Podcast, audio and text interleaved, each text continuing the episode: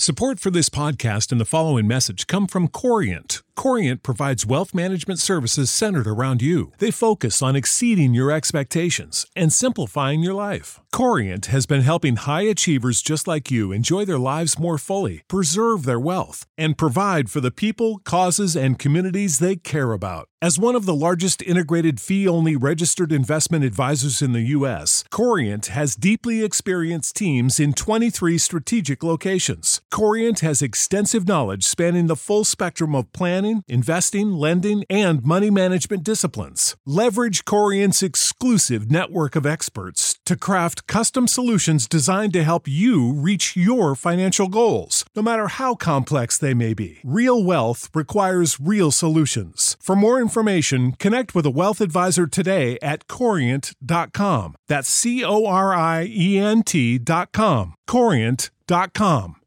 Save big on brunch for mom, all in the Kroger app. Get 16 ounce packs of flavorful Angus 90% lean ground sirloin for $4.99 each with a digital coupon. Then buy two get two free on 12 packs of delicious Coca Cola, Pepsi, or 7UP, all with your card. Shop these deals at your local Kroger, less than five miles away. Or tap the screen now to download the Kroger app to save big today. Kroger, fresh for everyone. Prices and product availability subject to change. Restrictions apply. See site for details. Music. If they're playing that music, it means it's time for Birds 365 with John McMullen and Jody McDonald. It's kind of a walkthrough Wednesday. You're not even walking through. It's an off day Wednesday for the Eagle players, but the coach Yeah. hadn't made it a walkthrough day previously on Wednesdays. We don't even have that much. But somehow we're going to suck up two hours of content for you talking about the Philadelphia Eagles. How are you, JM?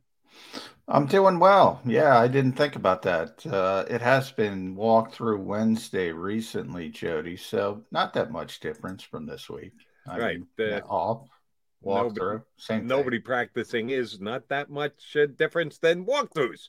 Uh, Mental reps, baby. Mental reps. Okay, if you tell me so, uh, I guess I'll believe that. Um, uh, your desk okay? You got any Uh, no, it's a pain in the ass. Thanks for asking. I hate it with all my heart. With the with the incendiary incendiary heat of a thousand suns. That's how much I hate my desk. Uh, okay, yeah. Please don't beat up your desk. It's be kind. It's a bye week and it's be kind to desk week. I just decided here on Birds 365. So do- don't beat up your desk during the show. We'll see if we do beat up anybody today. I would doubt it. Uh, we should be in a good mood. The Eagles are in a playoff contending position. Yeah, how about was- that? Well, four games left, Jody. That's it. They're in it. They're going to be in it until the very end. very much coming uh, down the home stretch. And yes, they are absolutely in it. In what was supposed to be a transitional year. We bring this up from time to time, and we should and we have to because that's what Jeff Lurie described this season as way back when. Actually, it was what. Uh, 10 months ago, where Pederson got fired in. Uh, yeah, well, it's when he ten- fired Doug, and he said, you know, Doug wasn't on the same page because Doug wanted to win.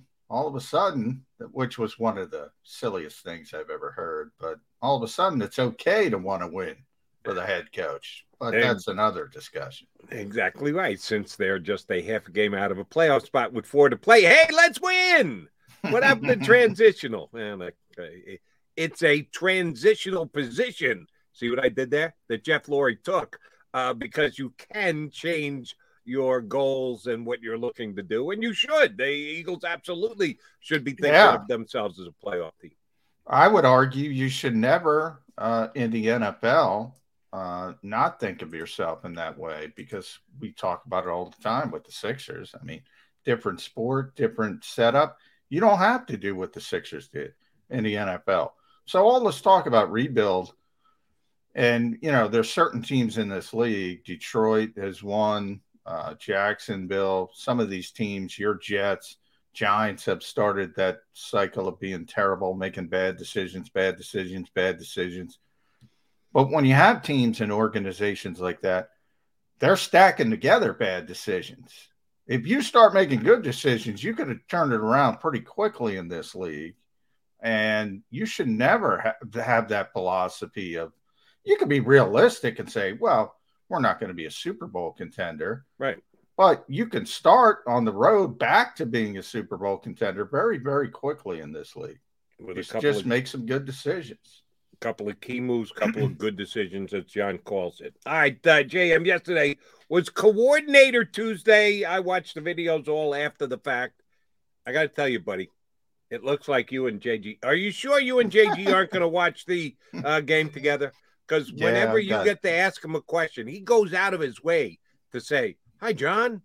And he does so as if you guys have been pals for 20 years. I'm sorry, that's just the the way that it plays on Zoom after the fact when Eagle fans like myself are watching it. Um, he is your he's your guy. Does he know how much you uh, uh, back Jim Schwartz, his predecessor? Has anyone ever brokered that to him that uh, you were a huge uh, Schwartzy fan somehow he's decided that you are the main guy that he talks to when it comes to uh, media questions on Tuesday. As as with most things in life, first of all, John's only like 38, so you know he would have been 18 if it went back to 20 years. So we haven't known each other that long, but uh, it it more has to do with we both both used to live in Minnesota for a while uh, than anything else. So it's more. Uh, Did you know him when he was in Minnesota? Uh, no, I was I was gone, but we knew a lot of the same people. Um, you know, organizationally, uh, okay. coaching coaching wise. So it more has to, plus the area. It more has to do with that than anything else. But um, I, I mean, I like guys who uh, know football and understand football, can teach me about football, and that kind of defines uh, Jim Schwartz and Jonathan Gannon different ways, but you know, one's just a lot more friendly than the other. But just because Jim Schwartz isn't as friendly doesn't mean I'm going to lie to you and tell you the guy doesn't know a, a boatload uh, about football because he does. Um, so it's more that I respect their their football knowledge than anything else. So you asked him the schedule question. What's your schedule look like? It's kind of a different week. No game. What, what's your schedule going to be, JG? I thought he was going to say, "Well, I haven't decided yet, John. What are you doing Sunday during the Cowboys Redskin game?" Yeah, I, I was trying to get, but maybe I was trying to get the invite, uh, Jody. I, I, was disappointed that it did not come. He kind no, of left did it. Not did not get proffered. Uh, uh, you know, because we were talking about part of that gen- generated uh, from what we were talking about because I, you know, I, I was like you. I thought coaches are going to, you know, work because they always work. And we talked about that a little bit uh, with Damo yesterday and Dick Vermeil and sleeping in the office. And, you know, it's the off week for the playoff players because that's collectively bargained. But nothing with the coaches. And Nick kind of mentioned that he was going to give them some time off as well. So I was interested to hearing the schedule. Um, and you know, we'll see. We'll, hey, I go back to Doug. Pe- you know, people consider Doug Pederson more old school, obviously. You know, because he bridges the divide from the old school, the way it used to be done, into the new school. And he he would do the same thing late in the season. He would scale back. He would start having walkthroughs on Wednesday, and that turned out very successful for him, uh, even during the Super Bowl season, and and the playoff seasons that that uh, were subsequent. He would do that. Um, so it is sort of a, a I would say, a bigger philosophy than just the Eagles to scale things back later in the season from a preparation standpoint. And then from the coaching standpoint, you know, it's I see both sides of the fence. I I think guys go overboard. I told you that with this, you know, I got to sleep in my office. I I don't know how much more you're accomplishing than just, you know, having a balanced life, but you know, it is probably a generational thing. But I will I will say over overriding, I, I would say Nick Sirianni has turned out to be far more old school than I thought he was going to be. I mean, he's he's an old school football guy. He might be a young guy, but he's got old school thoughts when it comes to football. I agree wholeheartedly with that, and actually, I think it's a good thing. Speaking of which, and yeah, we'll stick to the Eagles, but I I do want to uh, add this to the mix with you, uh, run this by you because your football opinion I hold on it as high as I do. I said this last night on WIP. There's an outside possibility that I could, in the upcoming postseason, in the AFC, root for the Patriots, which I've never done in my life. I'm a Jet guy. You know, I'm a Jet guy. I've hated the Patriots my entire life.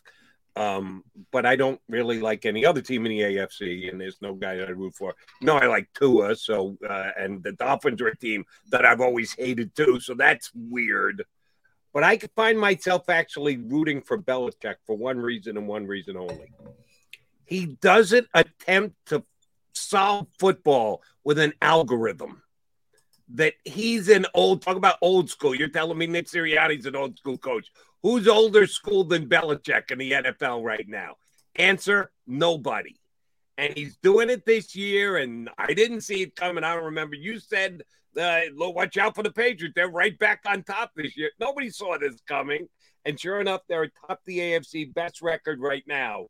And if he can win another Super Bowl, it would put all those yes, the entire world of sports can be figured out with the correct algorithm back on their heels where they belong because it has gotten out of hand that uh, analytics solve the, solves the world in the world of sports. So I mean, can, can I really end up rooting for Belichick, J Mac?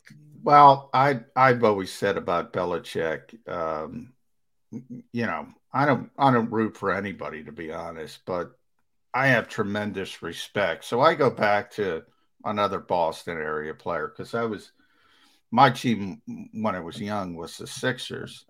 Um, you know, the Julius Erving Sixers. That was that was my favorite sports team of all time, and uh, I hated the Celtics. I mean, that was when it was the greatest rivalry probably right. in all of sports, Sixers Celtics. And Larry Bird, I, I couldn't stand him. I hated him. I, every time I saw him, I wanted to, you know, typical fan behavior. And then as I as I got older and, and, got past it, I was like, wow, that guy was good, man. I just learned to respect him and just you know how good he was at everything. And now I'm like I'm like if anything, I'm a Larry Bird guy because you know I think he's underrated when people talk about best NBA players of all time. He was so good. I'm I'm this I've always been that way with Belichick. You know, people say cheat, cheat. I mean, he is so far ahead of everybody else. I always say, you know, you rank the coaches, everybody ranks the coaches. You start at two, and two shouldn't even be number two. It's like one, then a bunch of empty spaces, and then you get to 10 or something of that nature. And it's probably Andy Reid. Um, another old school guy. But I, I, I want to give Albert Breer credit, and I didn't even know you were going to bring this up, but I was talking about it earlier on a different show, and I, you know, Albert wrote something about analytics and how it's become this catch-all term, and I agree with him because people just throw it out there as an all-encompassing thing.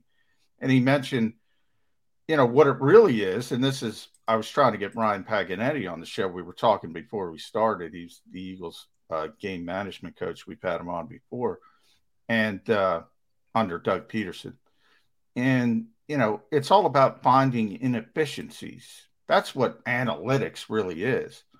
And nobody's ever done it better than Bill Belichick from day one. So people talk about like analytics is this new new school thing.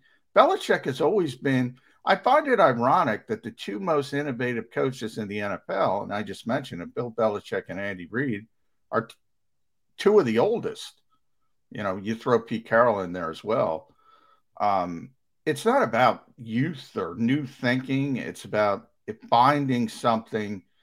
I- I've been saying this for years. I've said it to you, Jody. At some point, somebody is going to look at 250 pound linebackers who are out there to cover and and not do anything, and they're going to put a three tight end out there and extra and just run the football down their throat. And of course, it's Belichick. It's already been Belichick.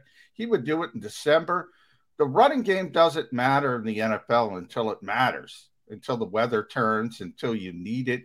And then all of a sudden, these teams are scrambling from both ends because they don't they don't like it, they don't practice it, they don't do it and and by they, I'm not saying everyone. The Eagles are doing an efficient job, um, but a lot of teams, you know, and then even more so defensively. Well, we don't want 240 pound linebacker. Get out of here. I don't want him. He can't help me. And then all of a sudden, you need a 240 pound linebacker, or you're getting blown off the ball. All right. Belichick recognizes all this stuff, and and he recognizes it. I, I think the key is far quicker than anybody else. And you probably you know when I say the the the name Ernie Adams, you know. Most people don't know. And he might be one of the most important uh, people to that Patriots dynasty uh, because he's sort of that the guy who analyzes and has been uh, for Bill Belichick for years and years and years and years. And he kind of finds these inefficiencies and and even taping signals. I still don't know. I still don't know why people are so upset by that. I really don't. And I, people get mad at me for this. I'm like, if you can tape a signal in game with a 40 second play clock and you can utilize it and com- uh, communicate to your players, Godspeed. Because I know these other teams can't do it. They can't call a play in 40 seconds never mind decipher what's going on on the other side and communicate it to its players. So I've always had tremendous respect for Bill Belichick. And yeah, he's he's the goat, and number two's not close. Well, that's how I describe I, I it. disagree with that. I think Vince Lombardi truly is close. I think those two. I think it's one and one A, and then there's a, a big drop off. Uh, and yes, I know Belichick has his behind the scenes guy who does number crunching for him, but if uh, Ernie was working for someone else other than Belichick, would have the same effect. I don't think no. so. Well, they wouldn't Belichick... listen, Jody. They wouldn't listen.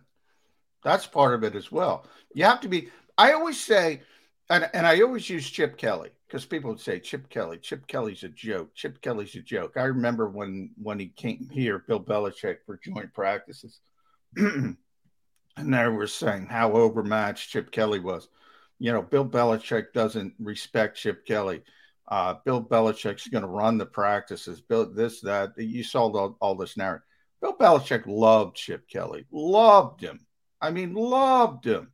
He he he he enjoyed his thoughts on football, and he would invite him to Patriots practices long before he became a coaching star. Uh, because he he he saw the innovative things he was doing at the college level and he picked his brain and he picked his brain and he picked his brain.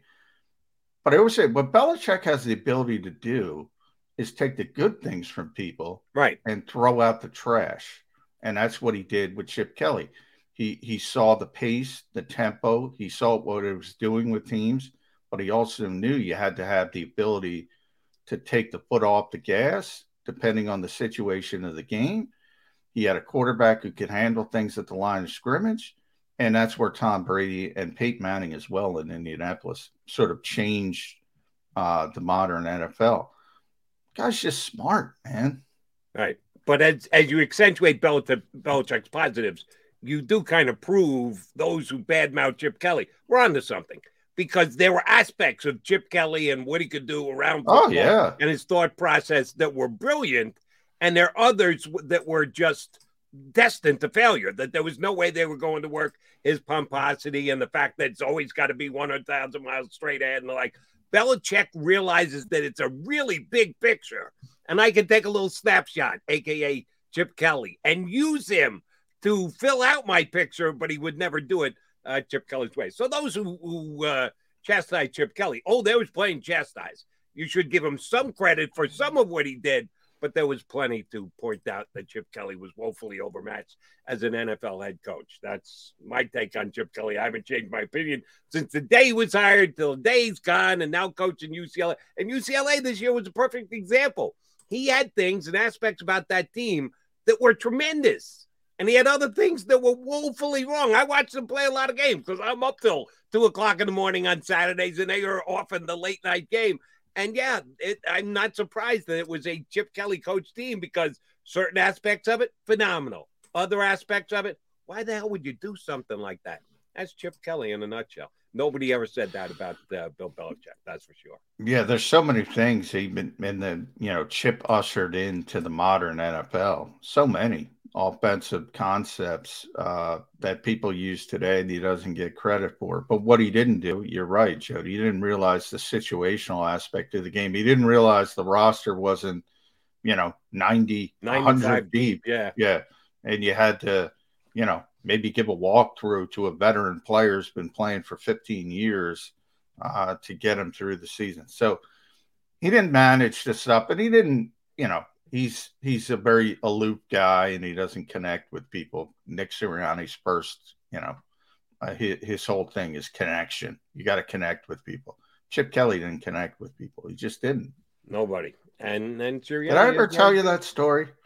Uh, the first time I saw Doug Pederson uh, walking down the hall at the NovaCare complex, um, you know, he I was with Ed Benkin, the old your your old sure. buddy from WIP, K KYW, and we're just coming off Chip Kelly. Chip Kelly would not make eye contact with you. We were still allowed in the building with you um, at at that time, pre-COVID times, obviously. Um, and every once in a while, you'd run into people, and Chip would not even look at you. You know, he didn't want anything to do. And you know, Doug comes walking down the hall. I'm used to the other head coach, and I'm, I'm and Doug's like, "Hey guys, what's up?" And I'm like, "Hey, hey, coach." I was startled. I wasn't expecting anything.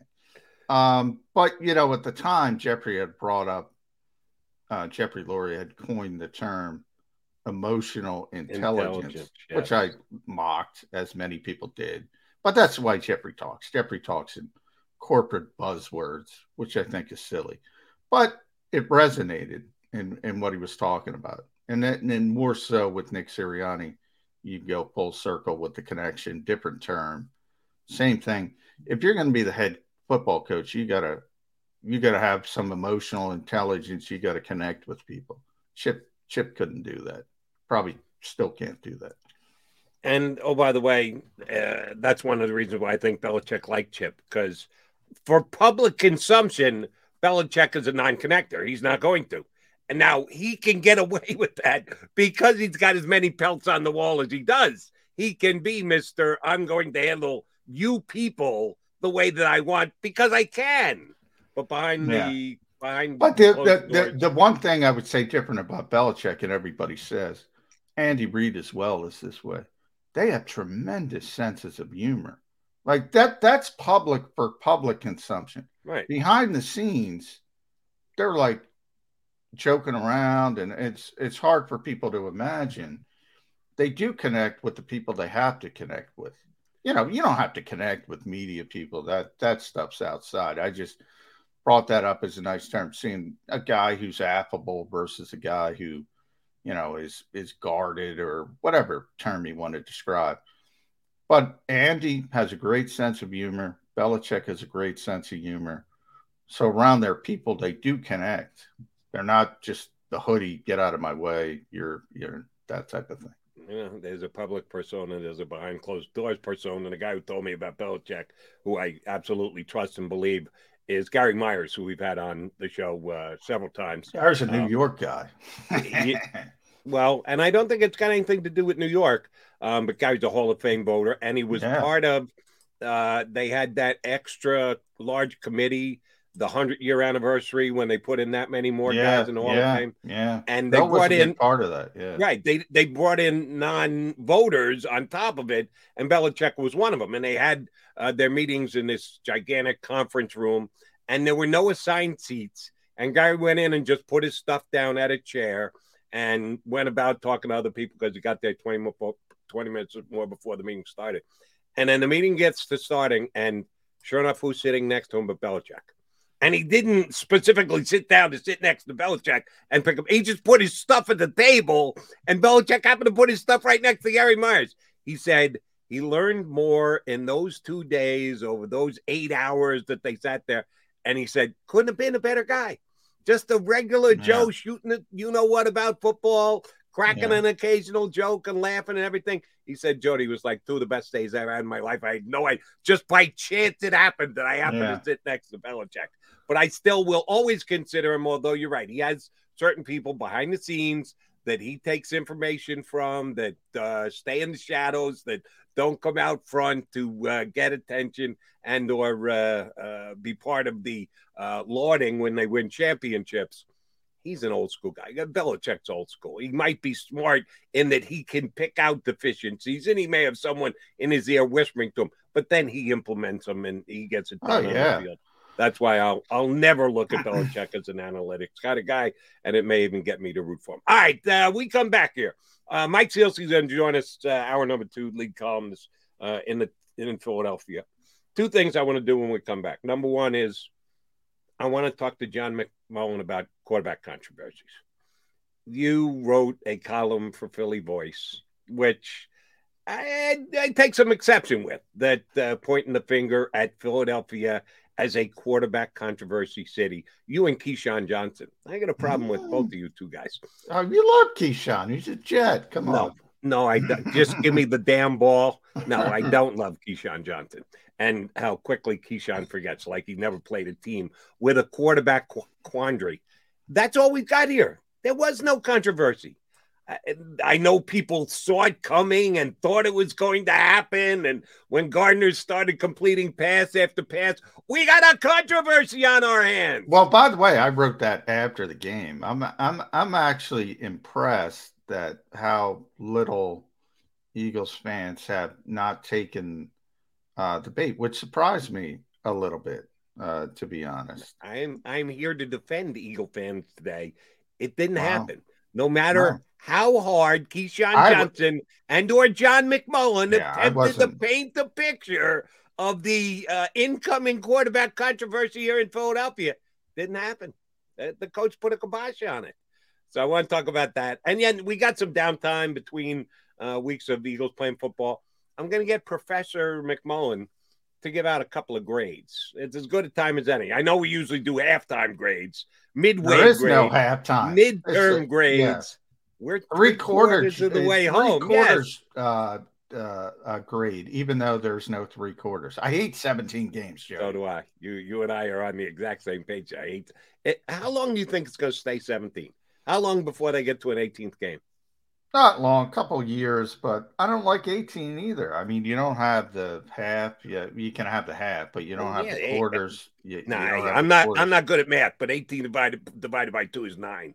I can Yeah, do that. You don't have you the could, quarters. Um, you're right. Then you don't have quarters. 16 was the perfect number.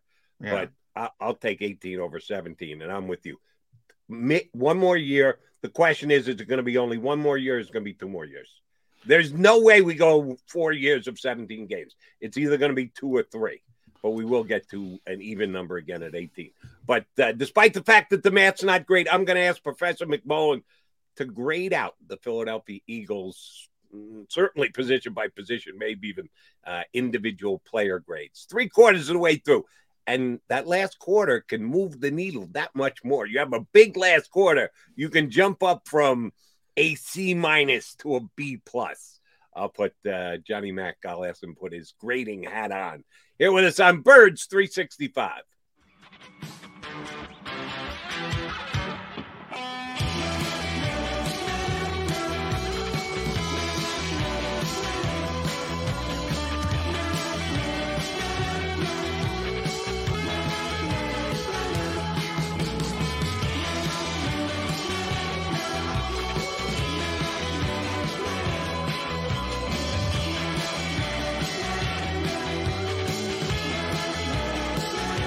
At Stateside Vodka, every new customer gets the world's best rocks glass. Free. What's that? Uh, a rocks glass? You're telling me that bottle is cut in half? You could say that. Holy sh! Glasses for cocktails, right? It's for this, this, this, and that. Is the length of the glass equal to your. You betcha. But is it made out of. Glass? Yeah, Okay, but is the rip. Smooth. Will you stop doing That? I'm the professional here. And you're telling me I can get one of these glasses for free? That's right. One free rocks glass per customer with each first time purchase of stateside vodka. All from the company that's highly awarded. Zero carbs, zero sugar, and deliciously tasting vodka. So good, it just disappears.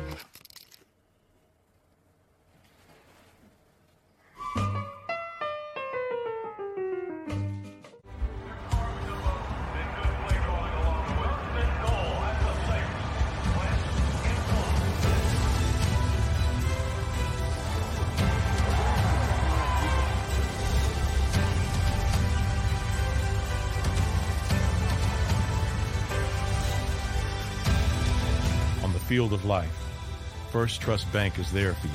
Champions on three. One, two, three. Because Philadelphia dreams deserve a Philadelphia bank. When it comes to the fight against insurance companies, large corporations, and the healthcare industry, injured victims are always the underdog. But that doesn't worry us. At Messon Associates, we're an injury law firm from Philadelphia, and we come to fight. Our clients know that they've got representation with a chip on its shoulder, and it's the same chip that makes Philly the toughest city in the country. Call 215-568-3500 or visit us online at messalaw.com. Messa and Associates, the toughest injury firm in Philadelphia. Go for the midnight dares. Go for the game. Go for the hits. Go for the fans. Go for the win. Go to Ocean Casino Resort. Book your trip at theoceanac.com.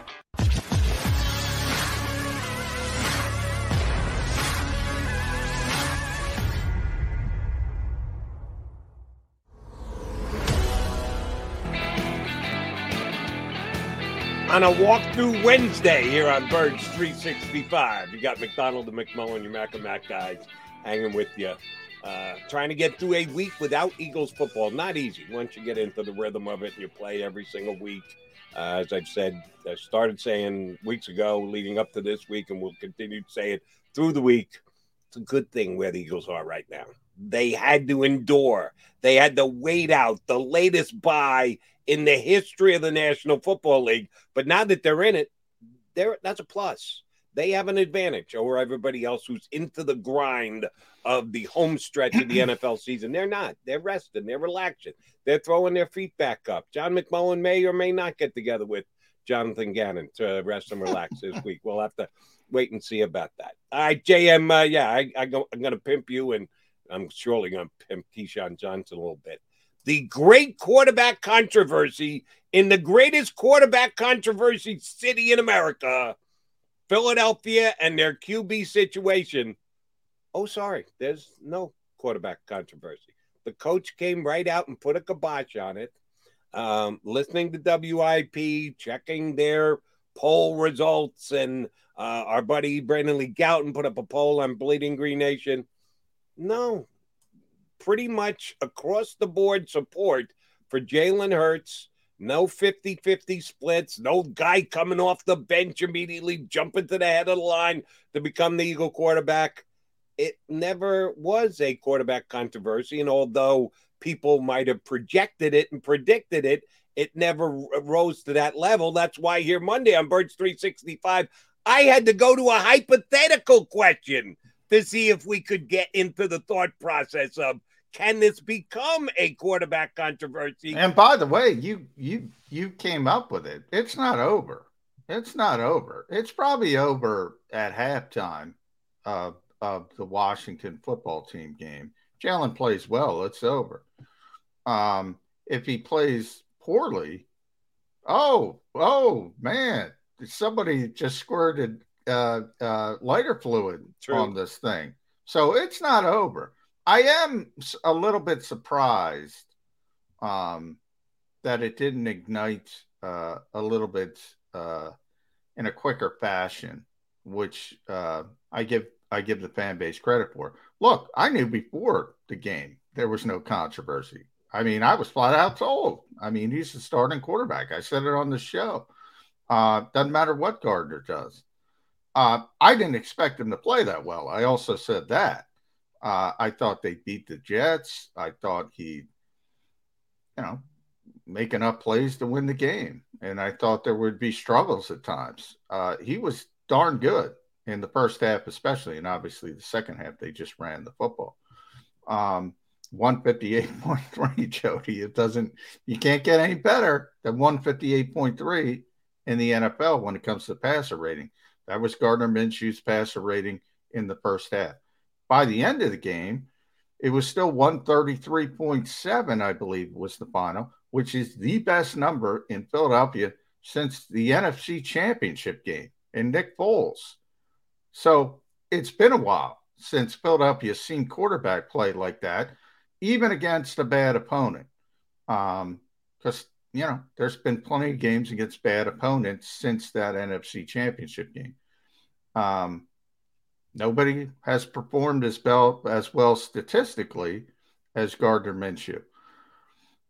I I'm shocked uh, more people didn't jump on it when you add in the fact that the personality, the bomber jacket, the hugging his dad, uh, the dude, the big Lebowski act.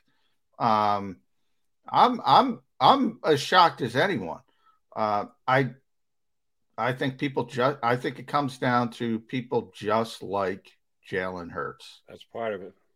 I think they just like Jalen Hurts. If this is Carson Wentz, boom. I'm, I mean, it is exploded. Uh, so many other quarterbacks, you know, Mike uh, we're going to have. He just wrote a column a little while ago talking about, you know, the history. You've been here the whole time, the history of backup quarterbacks in, in this town. It is what it is. Why did it stop here? I don't know. Maybe you got a better uh, better explanation for it than me. Why why did it stop here? Because I don't have the full explanation. Because I think why well, you're you're right about I think the town likes um, Jalen Hurts for his take charge attitude and all the people talking about how good a leader he is and has quickly become the man in that locker room. I think that uh, people acknowledge that. And I think the fact that give a, a nod to the, the head coach, he he shut it down. The game was only over. He didn't say, "Well, Jalen will be our quarterback." Going, of course, he's the quarterback. He put that exclamation point on it by saying, "Of course, he's the quarterback."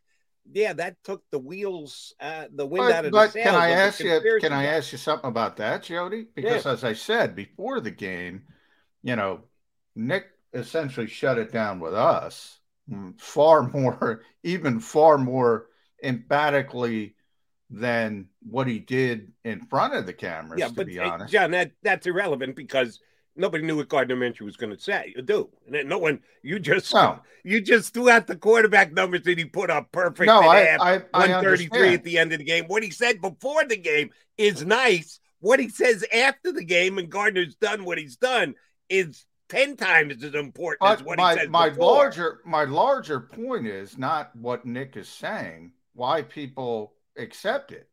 You know, other coaches have tried to shut down quarterback controversies. Uh, Doug Pederson has tried tried to shut down quarterback controversy. Nobody cared. Nobody cared. So I've I I have a hard time buying that part of it simply because why do I care what the coach says? If they like the if they think the other kid can play, uh, they're not going to listen to what the coach says. So I agree with you. He emphatically shut it down, but I don't know if that would have resonated had the starting quarterback not been popular, as in, i.e., Carson Wentz, with a large and and by the way, Carson was popular with a lot of people. It, but he was, uh, for whatever reason, very polarizing there was a group who disliked him. Um, Jalen Hurts doesn't seem to have that group that dislikes him.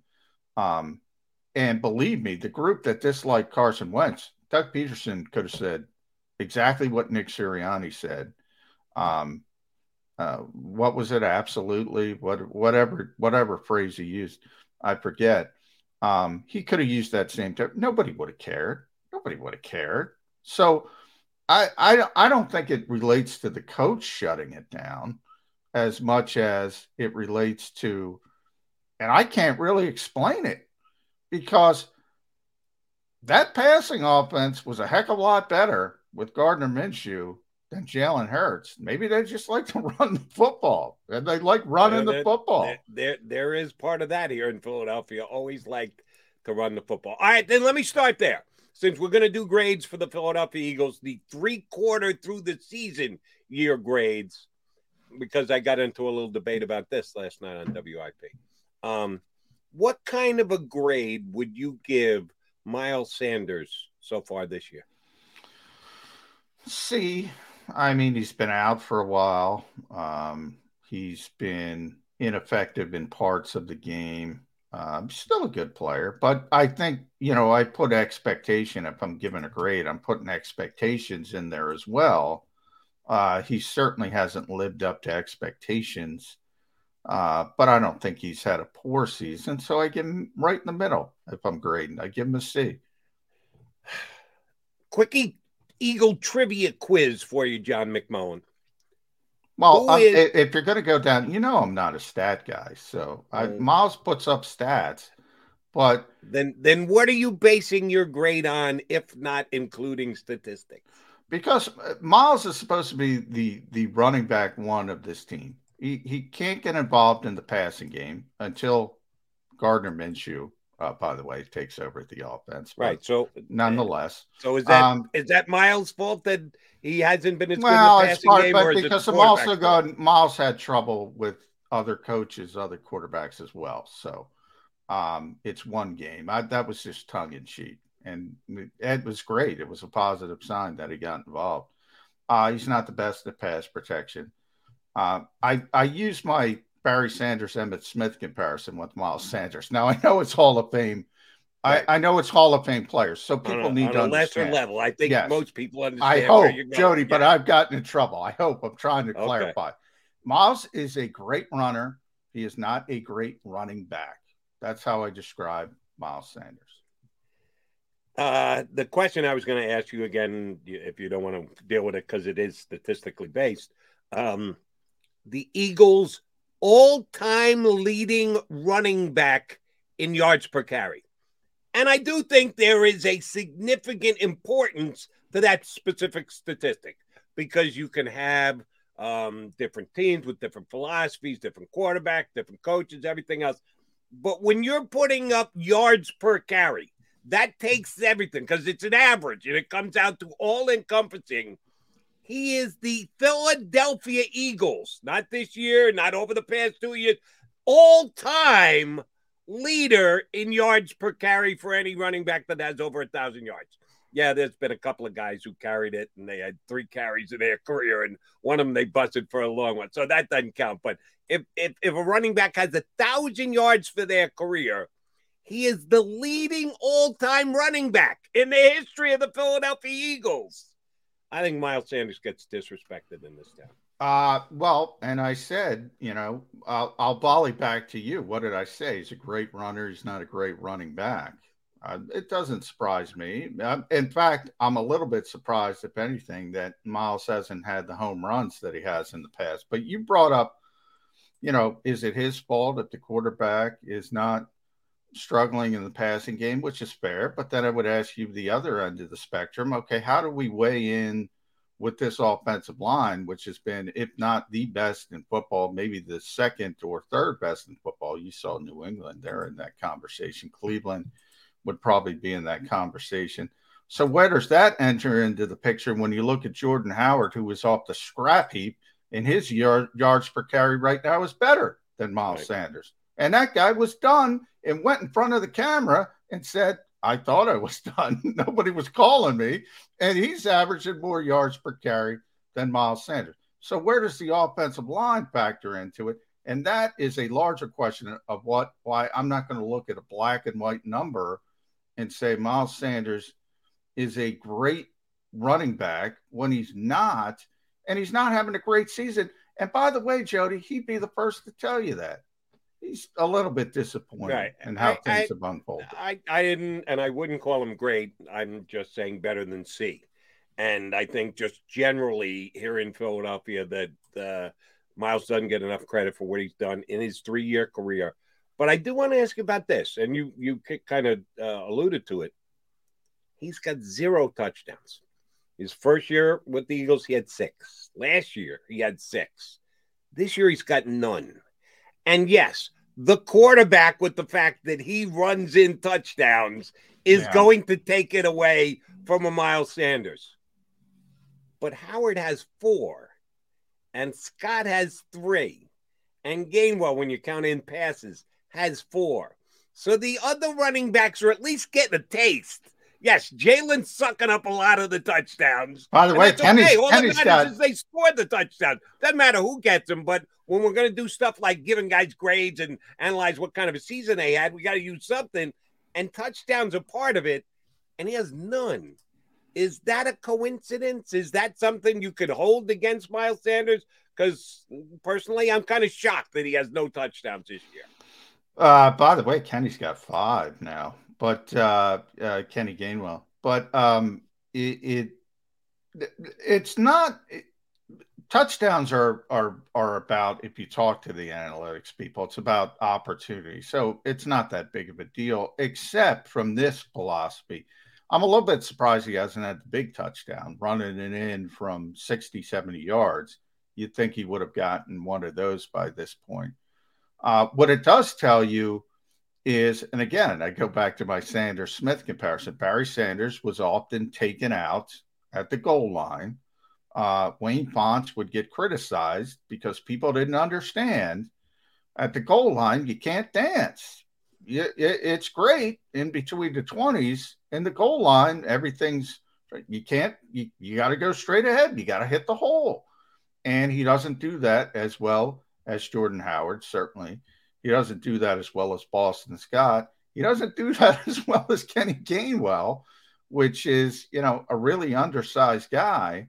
It's just his style of running is not uh, uh, what you want inside the red zone, more inside the 10 yard line. So when you get in that, he's going to have to score from 20 yards out. That's Miles. That's they're gonna they're gonna go to somebody else inside if Jordan Howard's healthy, uh, Boston Scott's healthy. Last week it was Kenny Gainwell. They weren't even healthy, uh, and they put him in, in, the red zone at times. Um, and Jalen Hurts, obviously, you brought up. I mean, Jalen is the biggest part of of the red zone package of this team when it comes to the running game. So I don't think it's a big deal. Uh, I just think it tells you his style and one of the reasons why um, he doesn't get the opportunity uh, to score touchdowns when you get inside the five and 10 yard line. All right. How would you grade out Boston Scott? Um, Boston for his role again, and people are going to say, I would say for his role, I'd give him a, a solid B. And people, I know people are going to go, how could you get Boston for his role? He's got a different role. Um, he doesn't play as much uh, for what he's asked to do. As Jonathan Gannon, as my buddy would say, uh, is he playing winning football in his role? Uh, yes. Yeah. I think Boston Scott has been playing winning football in his role. And that's why I'm grading on a curve here. Now, if you ask me who's a better player, Miles Sanders. Right. Who's been better in his role for this team this season? I would say Boston Scott has been more consistent in his role.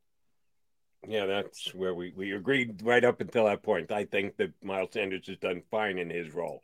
Uh, injuries or injuries, shoot. Has anyone said, and you know, Jordan Howard's kind of breaking down. He hasn't played in a couple weeks. Nobody mentioned that because yet expectations were expectations.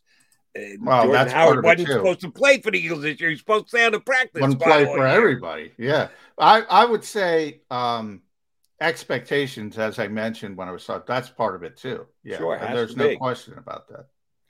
All right, uh, let's flip over to the uh, biggest position of all. But if we do, by the way, if we do go Jordan Howard, now obviously he hasn't played.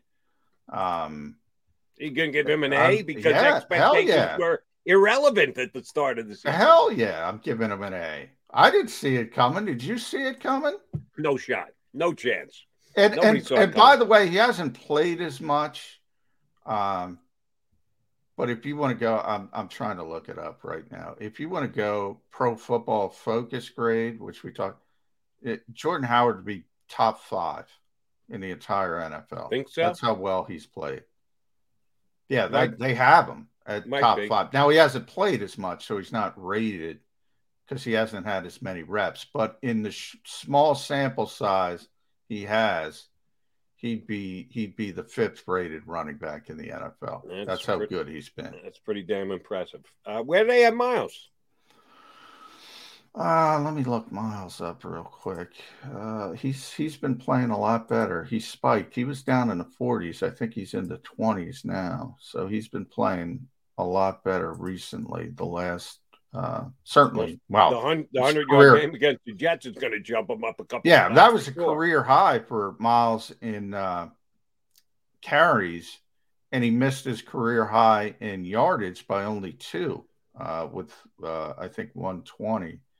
Uh, so yeah, that spiked him up. He is uh, 27. Yeah, he's up in the 20s now. Okay. 27 of 60. So uh, just about uh, over mid range. Yeah, he's in at least he's in the top half. All right, uh, what, uh, grading on the curve, taking everything into consideration, expectations, new coach, and everything else. Kind of a grade would John McMullen give Jalen Hurts? Uh solid B. Uh, uh, I you know Jalen's unique. That's the adjective I always use. Not conventional. Uh, the passing game looks uh, ugly at times, but boy, he gives other teams headaches. Um, he's tough to deal with. Uh, we've talked about all the positives. Even when he has a bad half, he tends to come back. Bad game, you know, even the Giants game, as poor as he played in that game, and he was bad. Oh yeah, He was down there at the last in the last drive, making plays, giving the Eagles an opportunity to win the game. He wears on opposing defenses. Carolina was like that too, and they won the game. They were terrible in Carolina. People forget because they won the football game, and he just made enough plays at the end uh, to win it. And it, it's a unique thing. Again, you can't measure with a stat, and that's why he's the starter. And they're not looking at Gardner Minshew's numbers, by the way, because they say, well, this kid offers us something Gardner doesn't. Um, and I agree with them. I agree with them. Jalen Hurts is a better quarterback than Gardner Minshew. I can't give you empirical numbers to prove that, but he's a. He gives you a better opportunity to win uh, than Gardner Minshew on a consistent basis. Um, I I think he's been solid. Certainly not great, but I think he's been solid. and credit to Nick Sirianni and his entire offensive staff because they get the most out of Jalen Hurts. They, at the beginning of the season, bent over backwards to try and incorporate RPOs because they thought that was the best way to use Jalen Hurts. And the first game of the year it did, and then all of a sudden it didn't do so much. And they were able to adjust and they were able to get even more run heavy, but put him under center. That everything didn't have to be an RPO. That they took some of the decision making process out of his hands. And damn, if it didn't work like a charm when the Eagles were running the ball like the best team in the National Football League. Uh, that's certainly Jalen's out there running the show, but that's Sirianni and and him recognizing what they needed to do to get the most out of Jalen Hurts, and I think he's accomplished that this year. Yeah, no, no question. I mean, the running aspect of it, the Eagles call it plus one. You know, he's almost at 700 yards, eight touchdowns. I mean, we'll see how healthy he is down the stretch. I assume he's going to be back, no problem. Uh, for Washington, I assume he's going to be healthy. So if you do 60 yards a game, which you know that gets you to 240, he's going to be really close to a thousand yards as a as a quarterback running the football. Just just just a very very unique player. I think that's the best uh, adjective to use to describe him. Fair enough. All right, uh, let's move it outside. What kind of a grade would you give Devonta Smith at this point of his rookie year? I think same B. Um, I you know he's so much better than every other receiver uh, the Eagles have. I think you know it kind of masks that he still needs to improvement as a rookie player. Um, He's a great route runner, but he's probably not a consistent enough route runner. And that's something maybe you see from younger players at times, you know, whether you're taking a play off or you're not going 100% or you're not doing this right or that. And I think that'll get better and better as he learns uh, to be a professional player. Uh, that that kind of stuff will tighten up. But he's got so much talent. Um, he's always open you know, the numbers aren't phenomenal because they're not a passing heavy offense. So, you know, I I I've told you this numerous times with you know the all the angst over Justin Jefferson and all the numbers he puts up. He wouldn't put up those numbers here. So when people say, yeah, he's much better than Jalen Reagor, that's not. I, I obviously the Eagles made a mistake, but I, I think people say, well, you're going to put wherever he is now. He's already well over a thousand yards, thirteen hundred yards. You're going to put thirteen hundred yards in the Philadelphia offense if, just, if they just make no. That's not how it works. It's not, and that you'd have that type of production, maybe not that good, um, but you'd be near that with Devonta Smith if you had a different type of offense. Um, but they don't have that offense right now, so uh, he doesn't have the opportunities that maybe some other receivers have. Um, just a really, really good player. You you mentioned you think his route running can be a little inconsistent. I'm not sure about that. If you say so, well, I'll take your word. But here's what I think has been Jalen uh, uh, Devonta Smith's number one shortcoming, and this is going to sound real weird. He's not enough of a diva yet and I don't like divas. I badmouth divas all the time here on Bird 365, anywhere else. I sit in front of a microphone. I can't stand the fact that some wide receivers in the National Football League are so over the top as divas. It just makes me want to pull my hair out. But there's something to it. The squeaky wheel gets the grease. And He was I think, pretty squeaky after the Giants game, both on the field. He's got that in him. He's got that in him. He wants the football. He wanted Nick Sirianni before the final play. He wanted the football. And by the way, the play was designed to to go to Devonta Smith, and that was also one of the examples I was giving of route running. Not that he's not a great route runner; he's a great route runner, but he lost the attention to detail on that particular route, and so did Quez Watkins. By the yeah, way, I was going to say Quez was the reason that that. Well, well, it, it, Nick explained it to us, and it was both of them. Both didn't do what they were supposed to do, but Quez, yes, more so. And Quez isn't a good route runner. So, no. but you know, when you have potential for greatness, you're probably a little bit more harsh. And he w- he didn't do what he was supposed to do on that play as well, uh, according to the head coach. And so both of them weren't uh, doing what they were supposed to do. That affected the play. Jalen Hurts gets a lot of knocks for not getting the football out. Well, the receivers weren't doing what they were supposed to do either. So that reflects poorly on him at times. And the whole jumbled mess became the whole jumbled mess. But Jalen Hurts still put them in a position to win the game. But the larger point on that, yeah, Devonta's not, you know, Odell Beckham, and he's not going to be that type of diva but he wanted the football. He said he wanted the football. Um, and they tried to get him the football. Obviously, it didn't work, but that to me is a positive. He wants the football in the biggest spots. And that thing about that play uh, and the analysis of the Watkins route that he ran inefficiently and Jalen not as efficient as it could have been. There were so much, there was so much video out there of that shot and everyone, oh, he was open. How did he not throw the ball? He was open. He had separation. He really didn't. And no, here's what didn't. football fans uh, won't, uh, just casual fans, don't take into consideration. There's one view that matters on that play, and that's the quarterback's view. He's the one who's going to pull the trigger on the ball, and he has to see it. And if he can't see it, it doesn't matter if an angle from the right hand side of the corner of the end zone makes it look like DeVonta Smith had major separation. That doesn't matter. The only thing that matters is what the quarterback sees. And if he can't see the separation, he's not going to pull the trigger on that ball. And if you note that he wasn't exactly where he wants to be, I thought it was not as bad a route run as, as others did. But the whole I saw on video that he was wide open.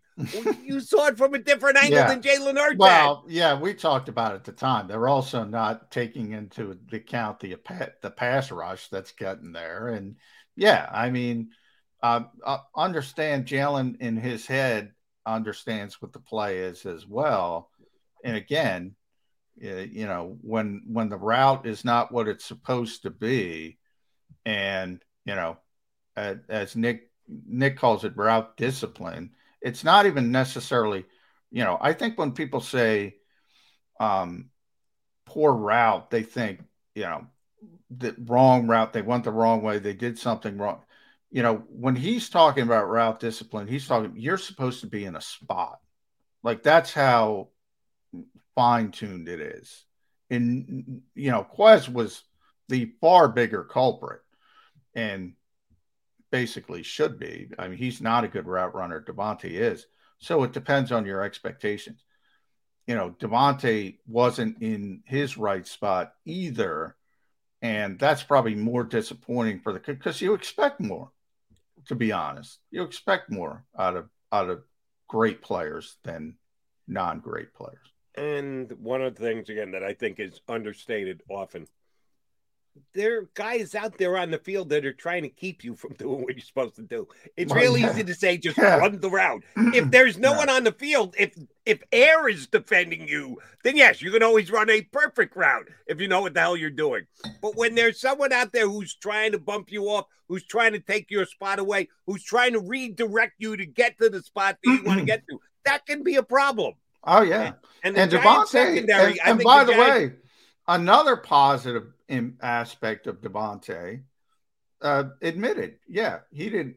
From his perspective, he he said he didn't win at the line of scrimmage uh, like he should have, uh, and he took complete credit for not. Right. Support for this podcast and the following message come from Corient. Corient provides wealth management services centered around you. They focus on exceeding your expectations and simplifying your life. Corient has been helping high achievers just like you enjoy their lives more fully, preserve their wealth, and provide for the people, causes, and communities they care about. As one of the largest integrated fee only registered investment advisors in the U.S., Corient has deeply experienced teams in 23 strategic locations. Corient has extensive knowledge spanning the full spectrum of planning, investing, lending, and money management disciplines. Leverage Corient's exclusive network of experts to craft custom solutions designed to help you reach your financial goals, no matter how complex they may be. Real wealth requires real solutions. For more information, connect with a wealth advisor today at corient.com. That's C O R I E N T.com. Corient.com.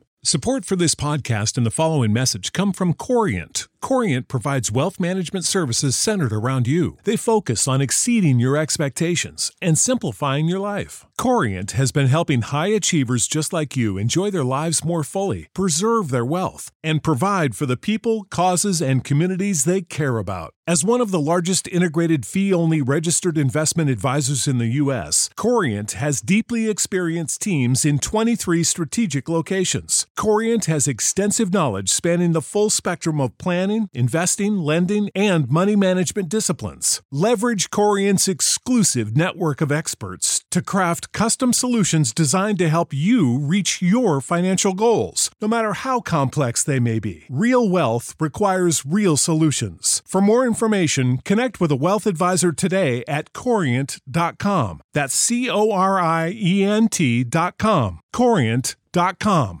Uh, running the route correctly not winning at the line of scrimmage to where he could run the route the way it was supposed to be route. He took uh, full responsibility for that, full accountability for that. So that's positive as well.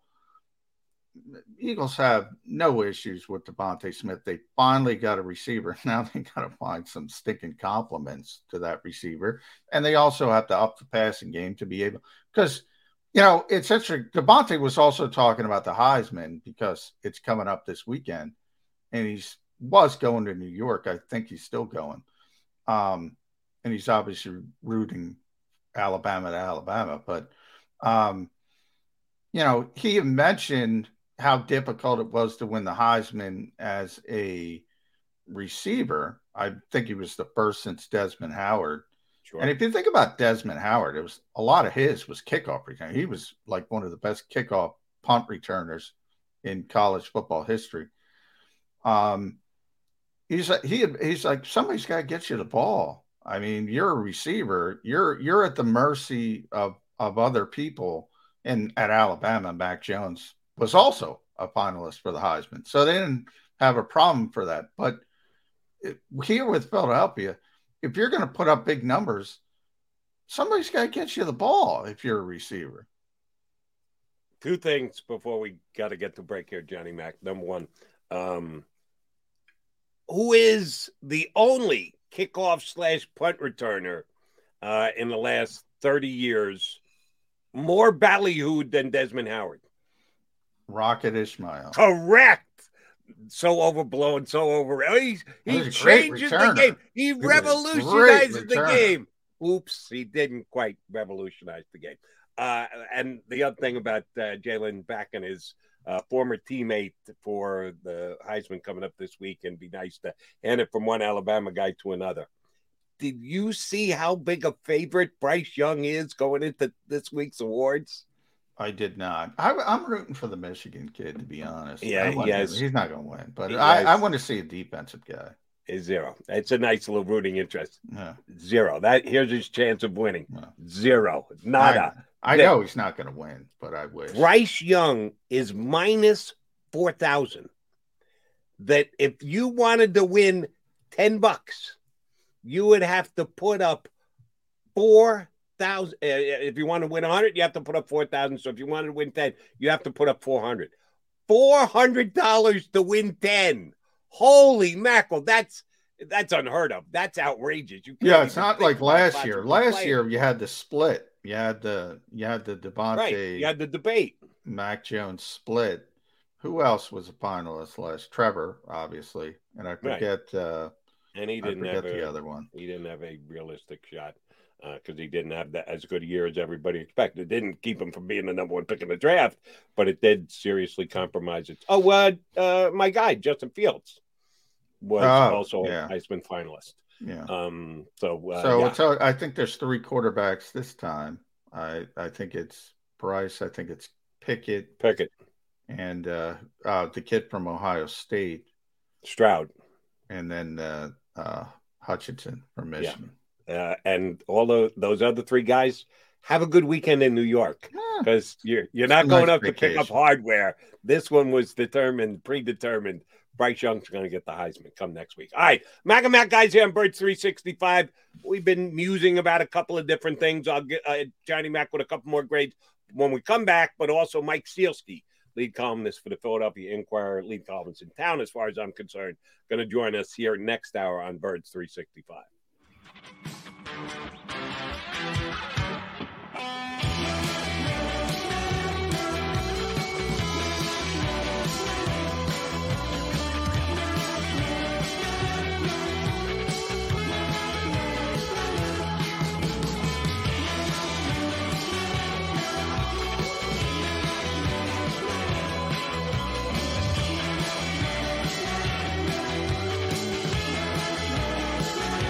At Stateside Vodka, every new customer gets the world's best rocks glass.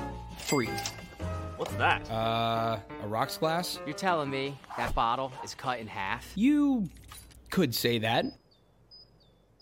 Holy shit. Glasses for cocktails, right? It's for this, this, this, and that.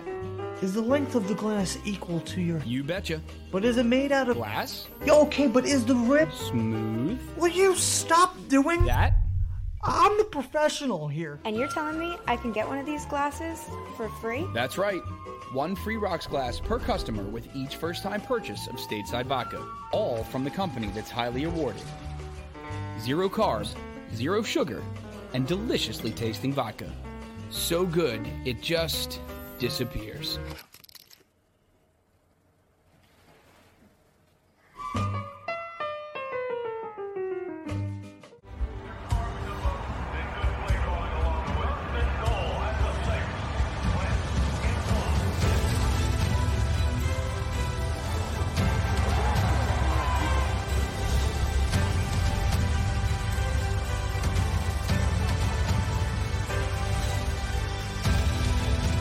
Field of life, First Trust Bank is there for you Champions on three. One, two, three. because Philadelphia dreams deserve a Philadelphia bank. When it comes to the fight against insurance companies, large corporations, and the healthcare industry, injured victims are always the underdog. But that doesn't worry us. At Messon Associates, we're an injury law firm from Philadelphia, and we come to fight. Our clients know that they've got representation with a chip on its shoulder, and it's the same chip that makes Philly the toughest city in the country. Call 215-568-3500 or visit us online at messalaw.com. Messa Associates, the toughest injury firm in Philadelphia. Go for the midnight dares. Go for the game. Go for the hits. Go for the fans. Go for the win. Go to Ocean Casino Resort. Book your trip at theoceanac.com.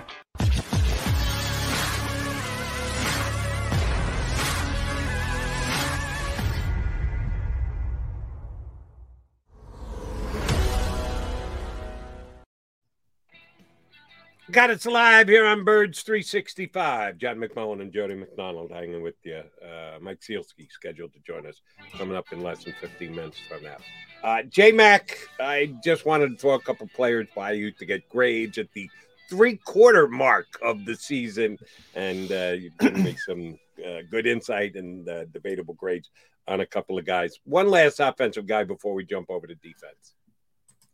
What's Jalen Reagor's grade this year? Boy, I don't like to give out apps, Jody. I think he's trying. I'm going to give him a D um, because he, yeah, look, I mean, the production's not there, the competence isn't there. Um, even when he does something good, like the 20 yard punt return, he flubs it and and then picks it up to go 20 yards. Um, yeah, it's not good. It, it, it's just not good. Um, I, I I was hoping you'd go Jordan Mailata because I'm giving him an A A plus. Um, he's plus? been he's been unbelievable, um, and especially with expectations. Um, he's been one of the best left tackles in football. He's in the conversation to be the best, Whoa, left, whoa, which whoa, is whoa. amazing. Hold, hold on. Expectations. What were your expectations of Lotta before the season started? I thought he'd be a a good starting left tackle. I, I starting? be- did did you say starting? I I thought, oh, I see what you're saying. Uh, uh, I thought Andre Dillard would win the job, but I thought both would be competent starting left tackles. How's that? Okay. Uh, I thought both were uh, capable. I thought that's why you were going A plus because you didn't even think he was going to be the starting No, left tackle I- I- for the I- Eagles this year.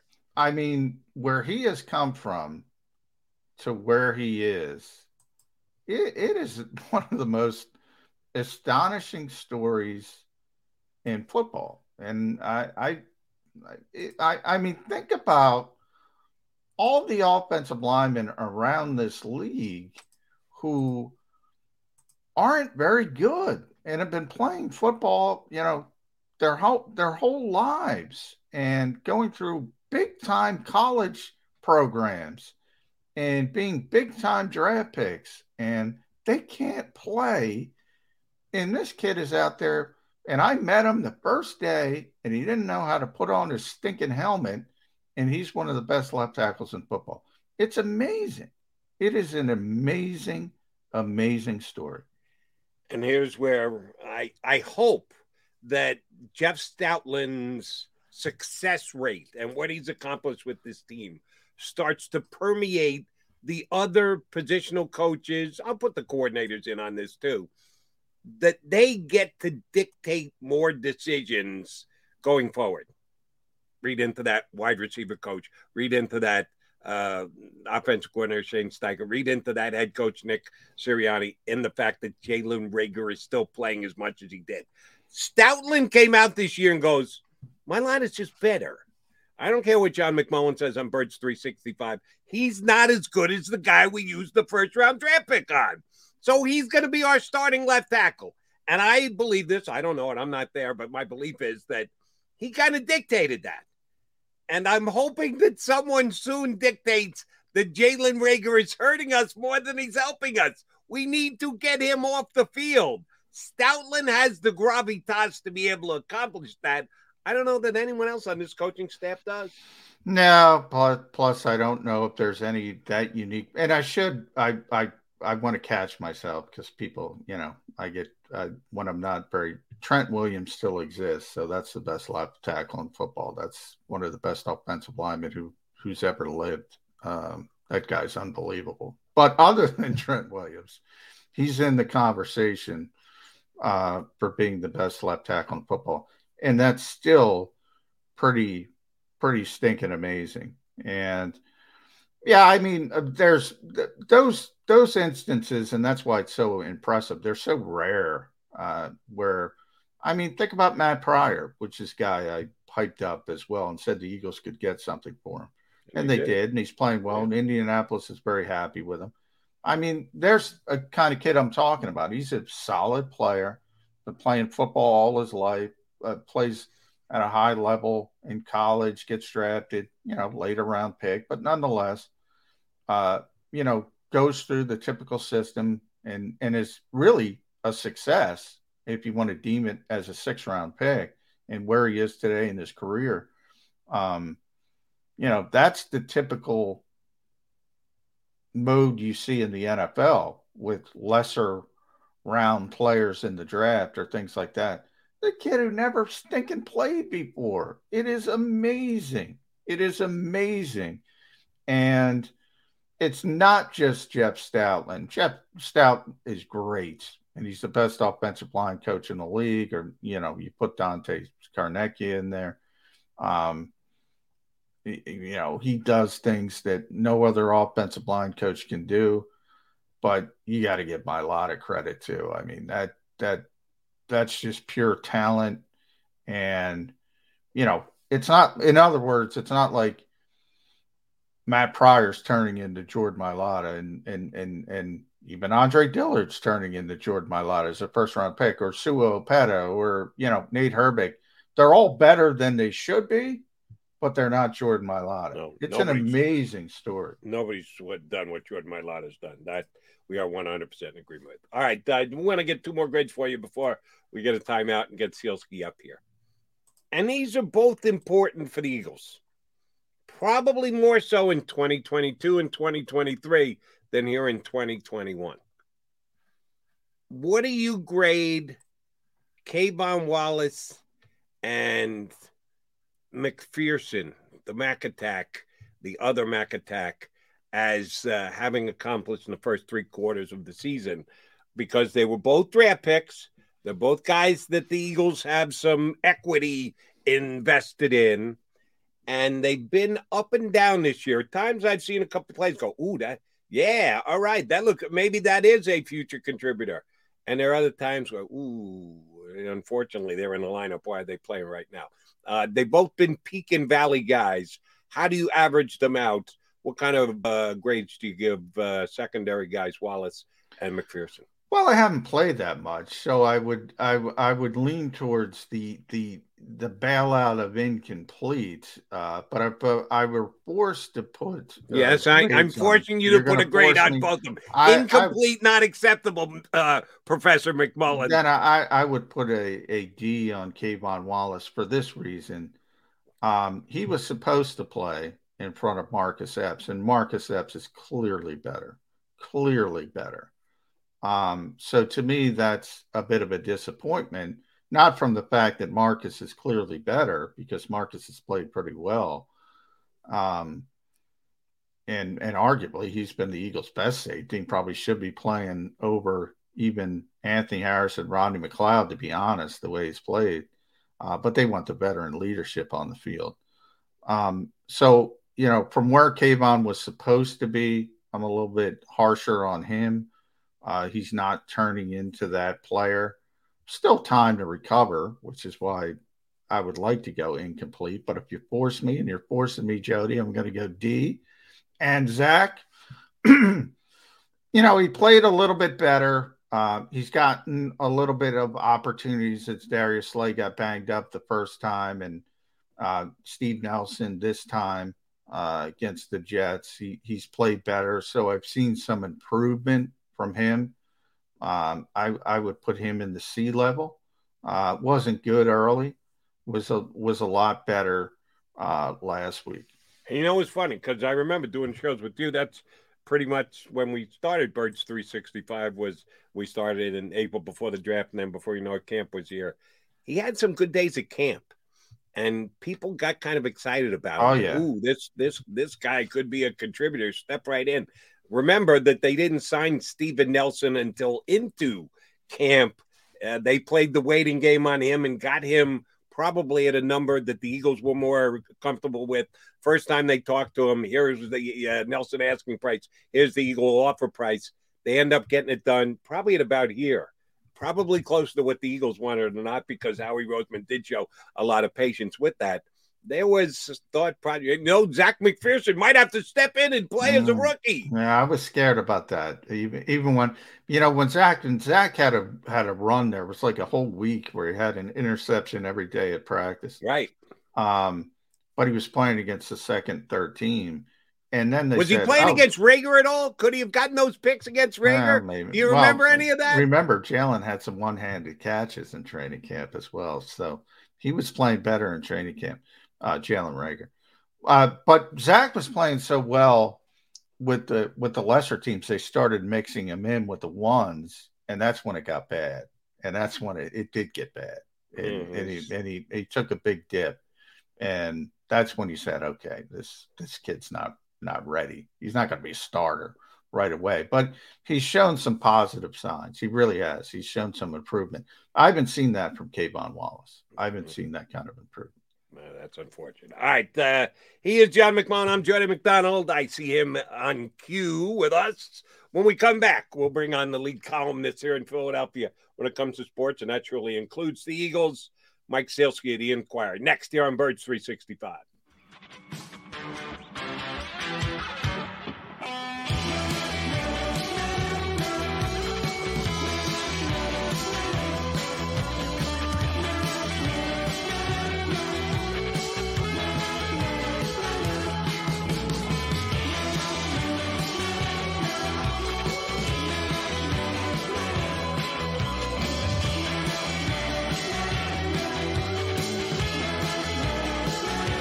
At Stateside Vodka, every new customer gets the world's best rocks glass, free. What's that? Uh, a rocks glass? You're telling me that bottle is cut in half? You could say that. Holy shit. Glasses for cocktails, right? It's for this, this, this, and that. Is the length of the glass equal to your. You betcha. But is it made out of. Glass? Okay, but is the rip. Smooth? Will you stop doing that? I'm the professional here. And you're telling me I can get one of these glasses for free? That's right. One free rocks glass per customer with each first time purchase of Stateside Vodka. All from the company that's highly awarded. Zero carbs, zero sugar, and deliciously tasting vodka. So good, it just disappears.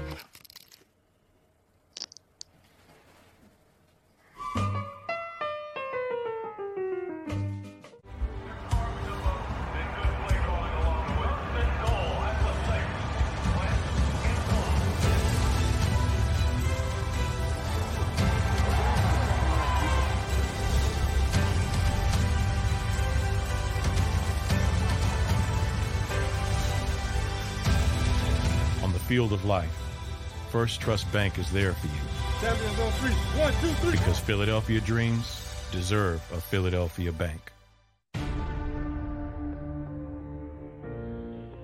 When it comes to the fight against insurance companies, large corporations, and the healthcare industry, injured victims are always the underdog. But that doesn't worry us. At Messon Associates, we're an injury law firm from Philadelphia, and we come to fight. Our clients know that they've got representation with a chip on its shoulder, and it's the same chip that makes Philly the toughest city in the country.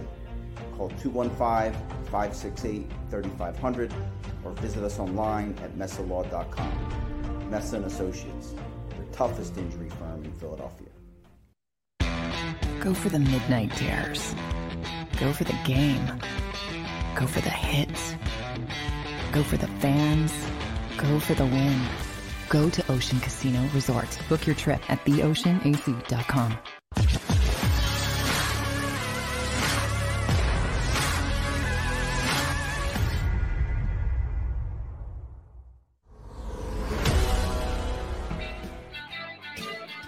You got the Mac and Mac guys here on Birds 365. We appreciate you tuning in on a walkthrough Wednesday.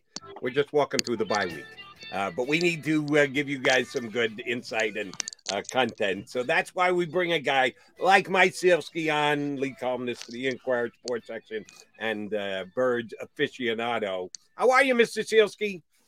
I'm doing well, guys. Thanks for having me on. All right, uh, appreciate you coming on. Let's get the uh, promotional stuff out of the way because I got a real question for you about your book with Kobe, the Mamba original story, coming out uh, in just about a month from now. Is it better for the Lakers to be good or to be bad for your book sales? Because if they're good, yeah, then the Lakers are laying. Let's more about Kobe. But if they're bad, uh, let's remember yesteryear when we had Kobe Bryant, and its LeBron honeymoon is not lasted all that long. Which You are are- you actually rooting for? Jody, the you good are- Lakers or the bad Lakers? You are asking a question that I have, honest to God, have not contemplated at all. Um, I would guess that it's better if they're good because they're more relevant. Um, you know, just because they may win a championship or they're going to make a deep playoff run. Um, but I think to a degree they're the Lakers, and so you know they're going to be talked about and interested in no matter what. No matter what. Um, so I, I don't know to answer your question. Ho- Honest to God, I just hope the people who I hope people buy the book, obviously, because I have a wife and kids and I need to provide for them. um, and I hope the people who who read it enjoy it and think it's a good book, and everything else is gravy. So we'll see. Well, uh, Mike, how about Nick Sirianni, at least locally? I'd like he him to mentions the book, Kobe yeah, one more absolutely. time, yeah, a little bit more Mamba. We're, we're about ten or so Mamba mentality references from the head coach. Yeah, I'd given him 20 of the over under for the entire season. I figured at least once a week and then maybe some more thrown in there for good measure. Yeah, so Nick is helping. Nick is helping out as much as possible. But yeah, everybody uh, buy the book. Listen to the podcast as well. So Thanks. I appreciate that, John. Yeah. Yeah. Yes, listen to the podcast. Um, I uh, we are with the Eagles, so you take time off from upsetting Flyers fans, which I'm thrilled that you do. But uh, so let's upset some Eagles fans, Mike. Sure, I love it. Let's do it. I'm I'm a little bit stunned. I'm going to give Eagles fans credit here. No quarterback controversy in this of all cities. After Gardner Minshew with that personality puts up a 158.3, the perfect passer rating in the first half against the Jets, the best passer rating for this franchise since Nick Foles in the NFC Championship game. Um, why? Why are people behind Jalen Hurts? Uh, I yeah. I think there's a couple different things at work. I think number one, expectations for the team this season were pretty low. So the idea, I think the feeling is there there isn't a whole lot at stake if you depending on who you go with, right? So it's not as if um, we're talking about the difference between competing for a Super Bowl or not competing for a Super Bowl or winning a Super Bowl, right? Like that was the that was the debate with Carson Wentz and Nick Foles. It was that Foles had won the Super Bowl. He was the guy who beat the Vikings in the championship game and the and Brady and Belichick in the Super Bowl. He did it. He must therefore be better than Carson Wentz. And there, of course, were people saying Carson Wentz is the reason they got to that point in the first place. Much less at stake uh, this season. Do you get into the playoffs? Do you not? And even if you get into the playoffs, you're probably not going to advance very far. That's that's part of it. I also think the other aspect to it too, kind of a similar point, is that Jalen Hurts was not designated the franchise quarterback. So there doesn't come with this expectation that if he's not great, oh my God, the Eagles have made a mistake, and they got to get somebody else in there who can win them games because the team is set up to win games, right? Like if if Carson Wentz or Donovan McNabb, you know, aren't great, if they're if Wentz is turning the ball over or McNabb's throwing worm burners, then people come into it saying, "Well, you guys told me this quarterback was supposed to be awesome, and he's not. Get somebody else in there." The Eagles have never really said that about Jalen Hurts. They haven't sold him as he's supposed to be awesome and we're going to ride him toward the playoffs and the Super Bowl. They've made it very clear, the Eagles, that they're unsure about him. So, you know, you can be unsure about Jalen Hurts and you can be unsure about Gardner Minshew. And so the controversy kind of gets muted and tamped down a little bit. All right. Uh, how much of it is, and believe me, I can state this with more clarity than anyone else in the Delaware Valley. The Jets stink. They're a bad football team. You got to, Jody, you got to wait till I put my coffee down, man. I don't want to spit take on your show. Sorry about that. I didn't mean to do that. I wasn't paying attention to you. My That's okay. I was so I was so narrow focused on how bad the team I root for is awful. I, I'm I'm only half kidding. Tongue is only half implanted in cheek when I say I think I could have completed nine of those 11 passes that Gardner Minshew started with the wide receivers slash tight end slash backs were so wide open. How much is it the Eagle fans recognize that, hey, you know, eh, nice that Gardner did it, but I could have done it against that Jet defense. No, that's that's absolutely true. That's absolutely true. I mean, even the second touchdown pass to Goedert, Goedert was so open that Minshew could underthrow him and did underthrow him, and Goedert still made the catch and burrowed into the end zone. I think that's absolutely the, the opponent is absolutely a big part of it too. And I think the other aspect is the, the styles are so like Minshew didn't do a whole lot in terms like he ran the offense efficiently and effectively. He checked down to screens. He did things that Hurts. It's taken a while for Hurts to do right. Like early in the season, Hurts was taken off and running a lot. And in recent weeks, up until the Giants game, he had been staying in the pocket, making some more good pocket oriented throws. And, and it looked like he'd been developing and making some progress in that regard. Um, but yeah, I think you're right. I think the fact that the opponent was the opponent um, plays into this a lot. Now, the flip side of that, of course, is that the opponent the week before when Jalen Hurts was starting stunk too. The Giants were just as bad as the Jets, and Jalen Hurts threw three interceptions and couldn't beat them. So um, you know, you can take both sides of it. But yeah, I think yeah, absolutely, people are skeptical of of Minshew just because, hey, you know, he it's like he beat a one double A team out there, right? Like it, it's the Jets. But we are in Philadelphia, Mike. So how many people are watching uh, Jets film during the week? Jody's right; it's a terrible football team. But how many people know that? And are they that much more terrible than the New York Giants? Or, by the way, the New Orleans Saints with Trevor Siemian and no mm-hmm. Alvin Kamara, both their offensive starting tackles out. The Denver Broncos, both their starting offensive tackles out. That never happens on back to back weeks. Nobody cared about that. And everybody was saying, hey, how great are the Eagles running the football with Jordan Howard and Boston Scott against banged up, injured teams? Yeah, but the injuries were on the, the offensive side, John. The yeah. defenses were fine, and I'll tell you, you, you kind of paraphrase it from Mike there. How much worse are the, the Jets and the Giants? Significantly on the defensive side. The Giants have some defenders in their secondary. The Jets have zippity doodah. They got nobody back there in the secondary. All right, fair. So we'll go forward, Mike. We'll put it back to you. Washington football team, good defense. Maybe not where it should be without Chase Young and Montez Sweat, but still good. Um, and Jody brought this up his fondness for hypotheticals. Say you show up after the bye, dismal first half. Eagles throw for 45 yards, but they're only down 10 to 3. They're still in the football game. You want to make the playoffs. Mike Sielski, what do you do at halftime? Boy, that's a really good question. Um, I, I think some of it, some of it, yeah, some of it depends on the nature of that first half. Is is Hurts favoring the ankle that's injured? Is it is it clearly hampering him? If it's not, if it's just take that out of the equation, if it's just ineffectiveness, I would be okay with going to Minshew. I think there's value in going to the playoffs. I think it will have shown you a little bit more about Jalen Hurts.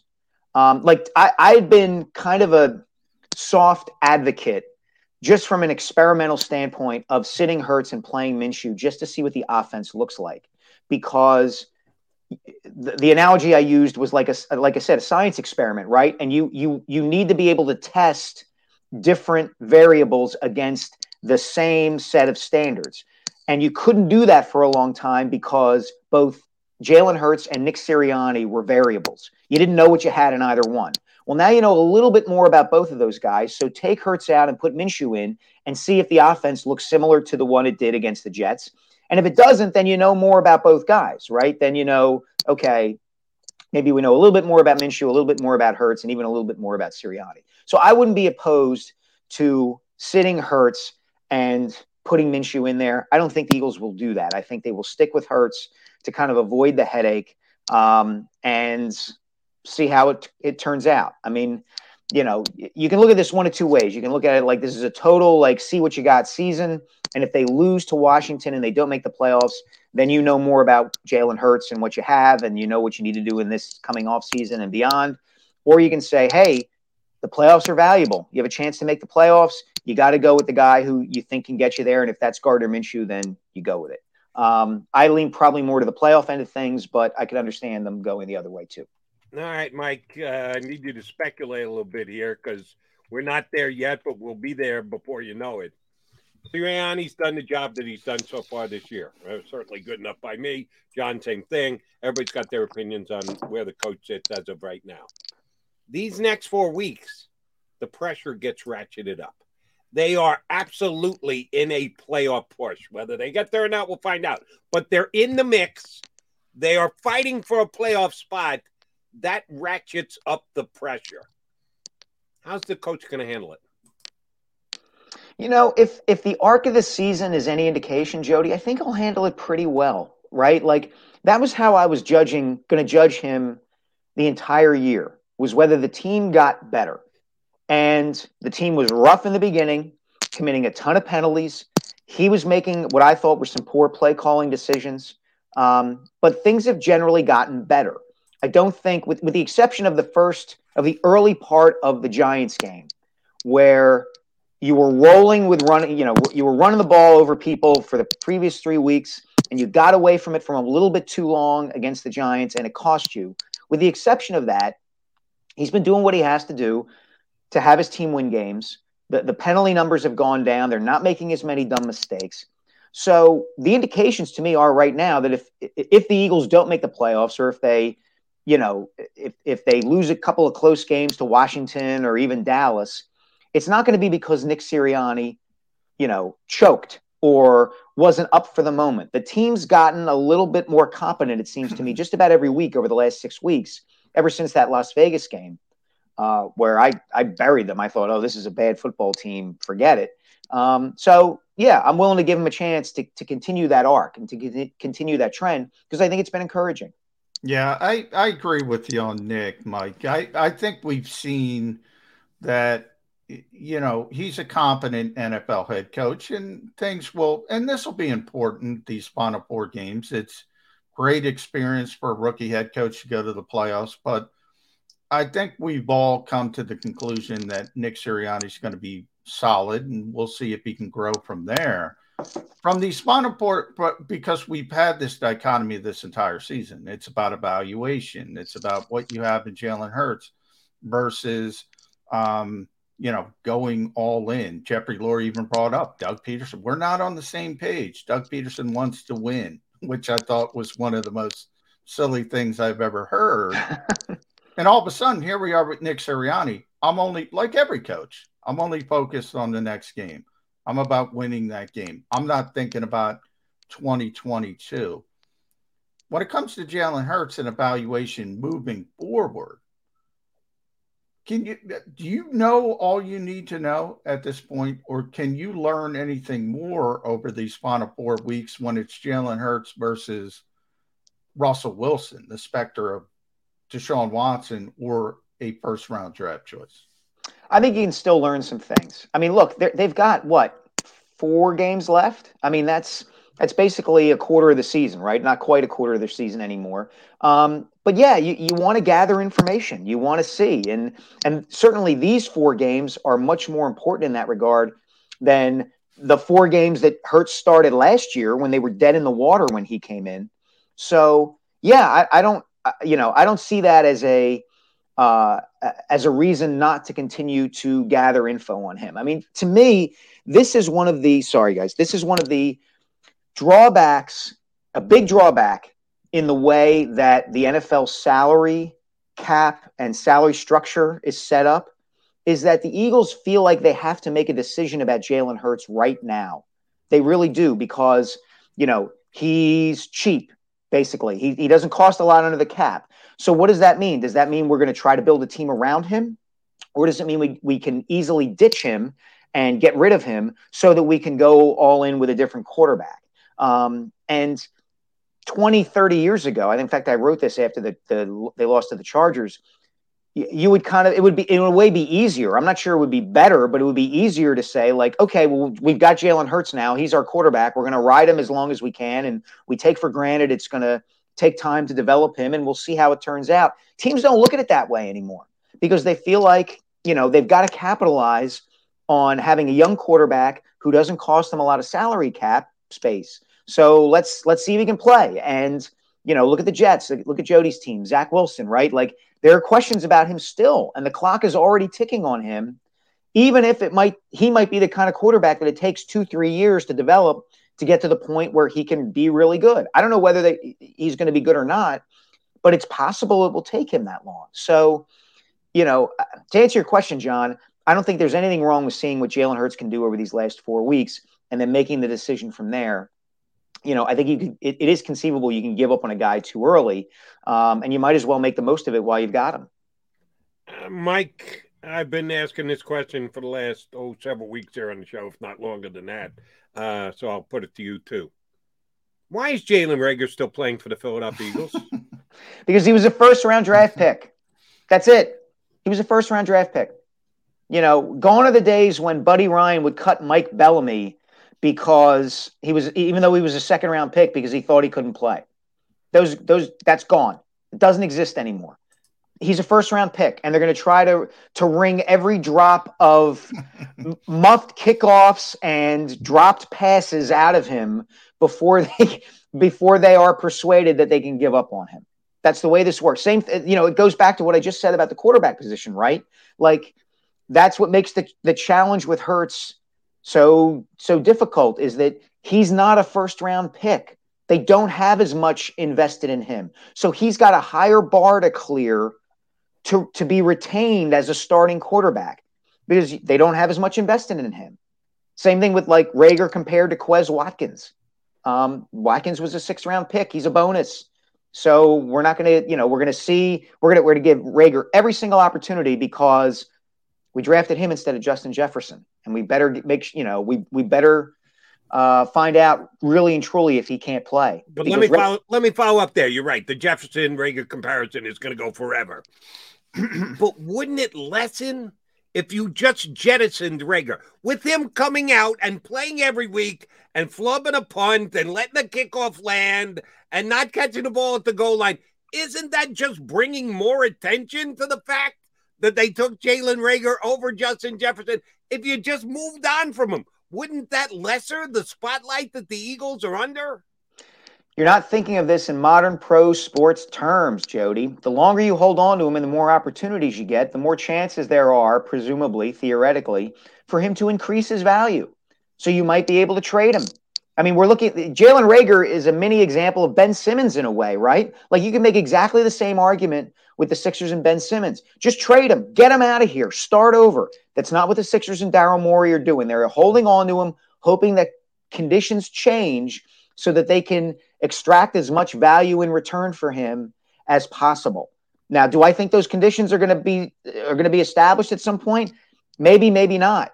But the Eagles are going to do the same thing with Jalen Reagor. Why just cut him when you might be able to get something for him? Well, I'm not even. Uh, I'm not even talking about cutting him the bench. Well, yeah, then, there's then a nice have no spot on the value. sidelines. Yeah, but then you're re- his name on it. Yeah, but then you're I'm reduce concerned. you're reducing his value. What team is going to trade for him then? You might as well just cut him if you're going to bench him. Yeah.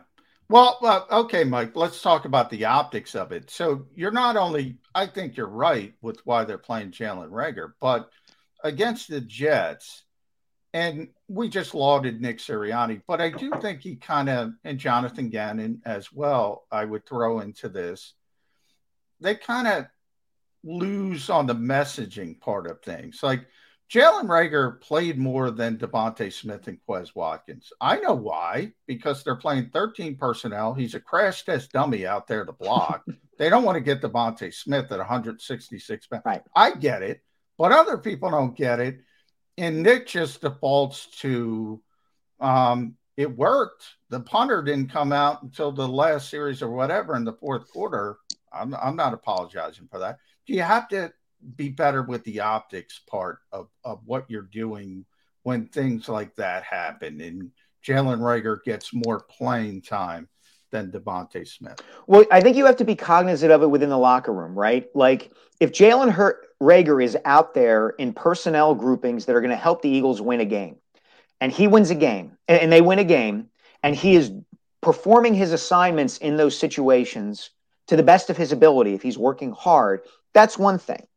If DeVonta Smith is coming to you and complaining that he's not getting the ball, which we don't know whether he is or he isn't, that's something else, right? Like that's true of any organization. It could be a football team, it could be a media company, it could be a business.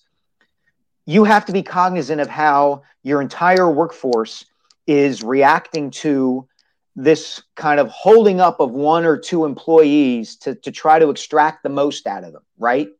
And if the other people in the business say, hey, look, this guy just doesn't have it, we shouldn't be running him out there, then that's one thing. And Sirianni has to be cognizant of that and has to take that into consideration. If Jason Kelce or Jalen Hurts or people like that are coming to him and saying, look, man, I can't throw the ball to Jalen, we can't throw the ball to Jalen Reagor, or what are we doing? Like, you know, we're, we're wasting DeVonta. That's one thing. If they're rolling over the Jets and Jalen Reagor is setting, helping to set the edge on the outside when Miles Sanders breaks a 20 yard run, then maybe it's not that big a deal. But we're not in the room to know. So I think that that's what it comes down to. And that's the thing that Sirianni has to weigh. I think the optics of Reagor gets more playing time than Smith, pointed out by guys like us, matter less than what happens in that room among the guys who know whether Reagor's playing hard, carrying out his assignments, doing the best he can, and is just not good enough. All right, Mike, I put this poll question. I throw them up every once in a while on Twitter. Not often, but every once in a while, usually before I'm going to do a radio show, because then I get some play off it when I get on the air. If these are your only two choices, one and two, and two and one, not optional, the Eagles in their next three games, the Washington football team twice and the Giants once, are more likely to go 3 and 0 or 0 and 3. Which side you coming down on? 3 and 0. Mm, I think the Giants because the Giants tip the scales for me. If you're going to make me pick one or the other, Yeah. I think the Giants will be dead in the water. Um, I think they will be dead team walking. They were dead team walking the other last week, and That's- the Eagles yeah, threw true. it away. Yeah. So you know, if you're if you're going to make me pick one or the other, Jody, I'll say three and zero because I think there's no way the Eagles lose to the Giants again. Everybody. Damo said we had Damo yesterday. He said that. I think, you know, I said it, Jody. I think you said it. Yeah. Yeah. Giants tipped the scale Good. for me as well. Yeah, you can't the- do that twice. You can't No, and- and- that team twice. The, the, the, uh, you guys read the coverage in New York of that team. Yeah. It is incredible. Like how th- there's just like a dark cloud over it um, Yeah. for any number of reasons. And, you know, I mean, in a way, I feel bad for like a kid like Saquon Barkley, who, you know, just the injuries and the situation, he was put in a position he shouldn't have been in with the number two overall pick. Um, you know, all that stuff. It's just, a, it's a bad, bad scene up there. And Yeah. here's the funny thing. They're not even the worst team in town. the worst team in town is the one that the Eagles Yeah. beat the snot New, right. New York football, back to back weeks. We had to watch New York football. Oh. It's not it's not Oh. good, Mike. No, Now, no, that's just, is good, by the way, and I want to say this Inquirer.com, Mike Sielski, uh, great column uh, on Bill Belichick and Tom Brady. But thanks. Bill Belichick on against the Buffalo Bills in that weather, not throwing the football at all in the modern NFL. This guy just drives people's crazy. You saw it with Sean McDermott; he's in his head. It, it, it was it was so fascinating to me, John, to watch that game and then watch the aftermath of that game. Right, like the two Bills players who Bills got who players, got yeah. who Oh, got yeah. asked like, "Were you embarrassed?" And of course they were embarrassed. And even if they weren't, they were totally emasculated by what Belichick did. Belichick could have walked out in the middle of the field at the 50 yard line and screamed to Sean McDermott and the Bills, We're going to run the ball down your throat. And the Bills did, couldn't have done anything to stop it. And what that leads to, I think, is you watch Belichick and what he's doing with the Patriots, particularly in a game like that. You watch Tom Brady and what he's doing with the Buccaneers. And it shifts the expectations for everybody else who who covers or is involved with the league, right? Like part of the Gardner Minshew Jalen Hurts debate is Gardner Minshew was a sixth round pick too, just like Tom Brady. And every fan of every team who sees a guy like Minshew or Mike White with the Jets now hopes that that guy is going to be the next Tom Brady because the greatest quarterback of all time was a sixth round pick. And maybe we're holding the Willy Wonka golden ticket, right? you know, same thing with Belichick. He won a game by running the by just throwing it three times. That plays into every traditionalist who says, Yeah. got to establish the run, got to run the ball to win, right? And and it sets off debates and it and it gets teams like looking at you know who should our quarterback be? Do we have something in Nick Foles? Like Nick Foles beat Tom Brady. Should, should we're the Jacksonville Jaguars? Should we give him a gigantic contract? And it just the ripple effects of that of those two guys throughout the entire league is just fascinating to me. The way they they are outliers and yet drive everybody else crazy because they're just so great. And oh, by the way, thank you for going down the Mike White road uh, for the Jet fans who thought because he threw for 400 yards. Oh my God, the Savior has arrived. Yes. And then the next week he threw four interceptions. So for you Gardner guys this week are going, how can you possibly put Jalen Hurts back out there? Did you see what Gardner Minshew did? Yeah, uh, remember there there can be four interceptions after 400 yards passing. So I just thank you for bringing that to light, Mr. Sielski. Um, Jody, you, you sound like uh, the Billy Crystal character in The Princess Bride. Like, yeah, thank you for bringing up such a painful memory. Now, why don't you give me a nice paper cut and pour lemon juice on it? Yeah, I'm I'm I'm sucking it up this week, getting it done here. I want to kill myself, but that's okay. I am a, tough- I'm don't a do that. guy. All right, uh, are the Eagles going to be tough enough to make the playoffs? Yeah. Is this team intestinally, intestinal fortitude, tough enough attitude? Has Sirianni built the character of this team to be good enough to make the playoffs? I think if they stick with what was working for them the the the previous weeks before the Giants game, I, I think so. Look, I'm not. I'm a. I understand the modern NFL. I get you got to throw to score points. Run the football, Mike. Yeah, but but with this team, that's what's going to work, right? That that approach is what's going to work. Presumably, you get Jordan Howard back. Presumably, you get Jalen Hurts back. You know, and and that's what you're going to do. You're going to you, you ride that offensive line, uh, assuming Jason Kelce is is able to play. That is your strength. That offensive line is so clearly far and away the the greatest strength on this team. That's what you lean on. And I think if they do that, they can get into the playoffs. I do. By the way, last one for me, Mike. You bring up Jason Kelce, um, just Walter Payton Man of the Year nominee for the Eagles. You've been around this town for a long time. You've seen every big time athlete in every big time sport. What does he mean to this city? What does he mean to this organization? You know, I'm going to make a, a kind of an odd comparison here, John. I don't know that there's been an athlete since Allen Iverson who understood, who had the combination of being excellent in his sport and understanding the fan populace in the Philadelphia market better than Jason Kelce. Like, it's not just that he wore the mummer's outfit, and it's not at the Super Bowl parade, and it's not just that when he speaks about what it means to play in Philadelphia and how you can thrive here and why he loves playing here, that fans and media members go gaga over him. It's that he's a Hall of Fame caliber player, too. Like he's one of the two or three best centers of the last 15 to 20 years in the NFL. And that combination is really, really rare. Um, it's funny to take this in a co- completely different direction.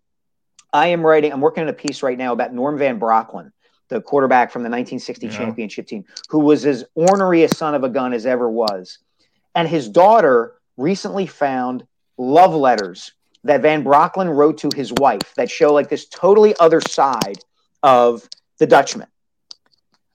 I was thinking about this earlier this morning before I came on with you guys. I was trying to think of like a present day athlete who would be that like intelligent and like emotionally intelligent enough to to like Jason Kelce would be that kind of guy, like who Yeah. would like write his wife these like really lyrical and heartfelt notes because when he speaks about Philadelphia and what being an Eagle means to him, he speaks about it almost like you know he's a writer in some ways. He yeah, just real he- real he- quick, Mike. Two weeks ago, Jason was asked, you know, what what's what's your definition of a tough guy? Because everybody talks how tough, and and Jason has kind of turned into a little Dick Vermeilish. He gets very emotional Yeah. at times, and and he, he had a really difficult time coming up with the definition of what a tough guy is. And he brought up a Bronx Tale, which I thought was great, uh, the Robert uh, De Niro movie.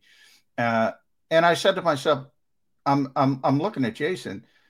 Here's the definition of a tough guy. If you can stand up there and and and be emotional and cry, and everybody knows he can still kick your ass, you're a Yeah. tough guy. Yeah, that's that's really it. The yin and the yang of it, right? Yeah. And yeah, I think he embodies that as much as any athlete we've seen um, in a long, long time.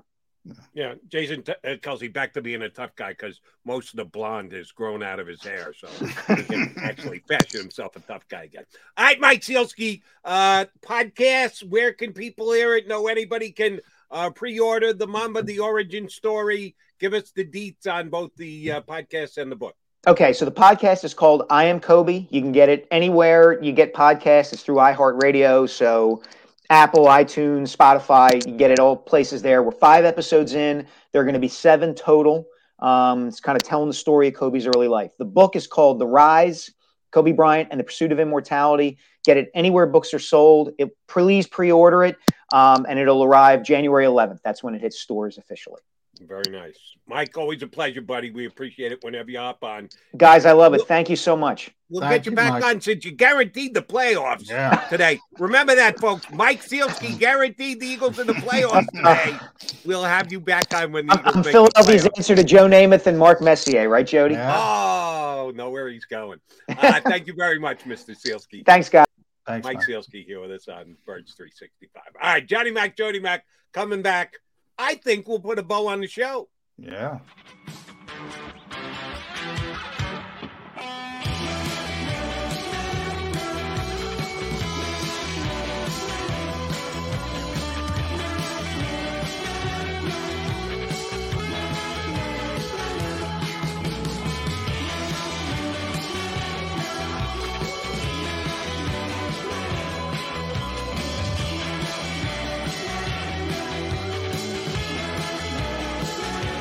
At Stateside Vodka, every new customer gets the world's best rocks glass. Free. What's that? Uh, a rocks glass? You're telling me that bottle is cut in half? You could say that. Holy shit. Glasses for cocktails, right? It's for this, this, this, and that. Is the length of the glass equal to your. You betcha. But is it made out of. Glass? Yeah, Okay, but is the rip. Smooth. Will you stop doing that? I'm the professional here. And you're telling me I can get one of these glasses for free? That's right. One free rocks glass per customer with each first time purchase of stateside vodka. All from the company that's highly awarded. Zero carbs, zero sugar, and deliciously tasting vodka.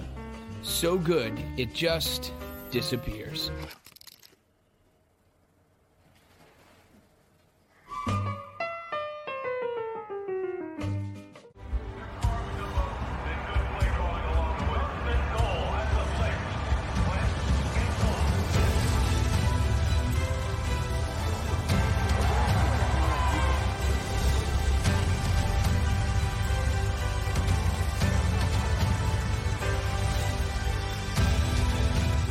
of life, First Trust Bank is there for you.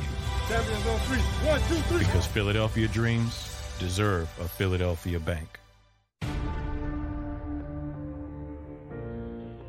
When it comes to the fight against insurance companies, large corporations, and the healthcare industry, injured victims are always the underdog.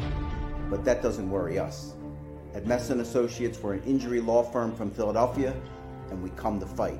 Our clients know that they've got representation with a chip on its shoulder, and it's the same chip that makes Philly the toughest city in the country.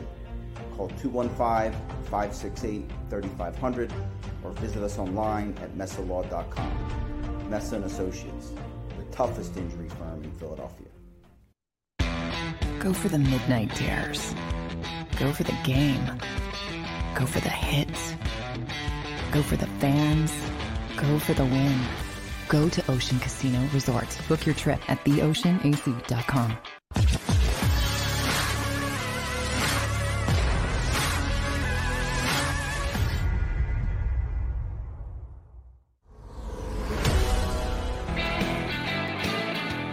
All right, come down the home stretch of a Walk Through Wednesday edition of Birds 365. Uh, quiz for John McMullen. Today's show number. Wow. Uh, I'm going to go 186. Eh, we're not that quite. high. Nah. One, 172, but we're, All we're right. climbing. I'm in the I'm in the I'm in the ballpark. you're in I'm the probably pew. not even. That. Uh, so good job out of you. Um, walk through Wednesday. Um, for the birds, you're going to get a chance to talk to the players. Your usual Wednesday. Oh no, No. none of that No.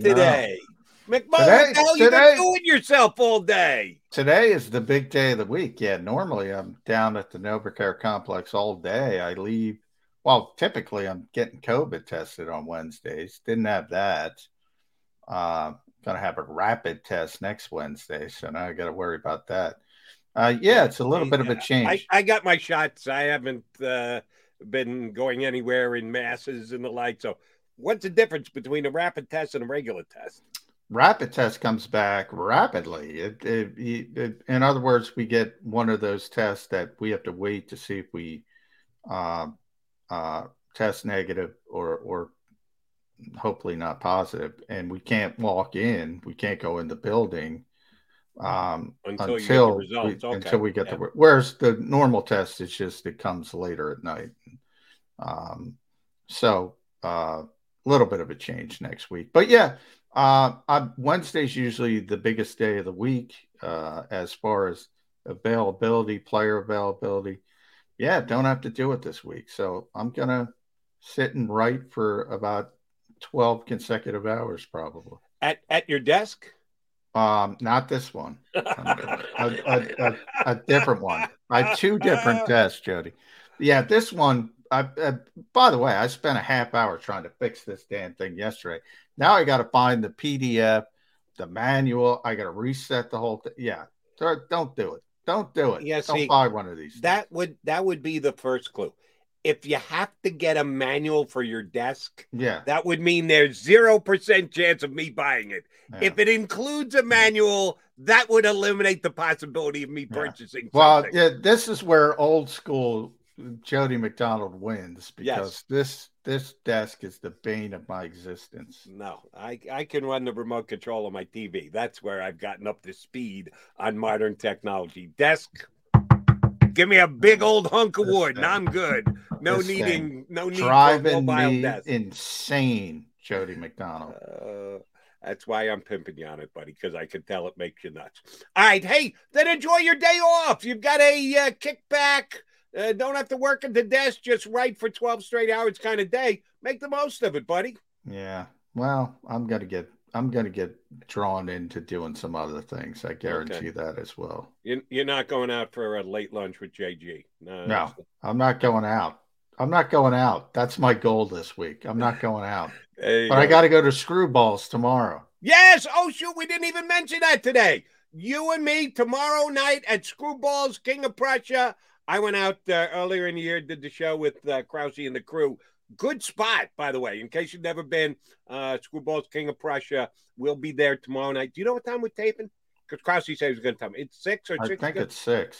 Okay. I think it's six. And they got, oh, by the way, get there early. They got some decent food there. That was the only mistake I made last time. I got caught in a little traffic. I didn't leave early enough, so I had to wolf down what I was eating before we started taping. So uh, leave early uh, and and enjoy the fine cuisine at Screwballs. Uh, yes, we'll promote the snot out of that tomorrow here on Birds 365. I guarantee you that.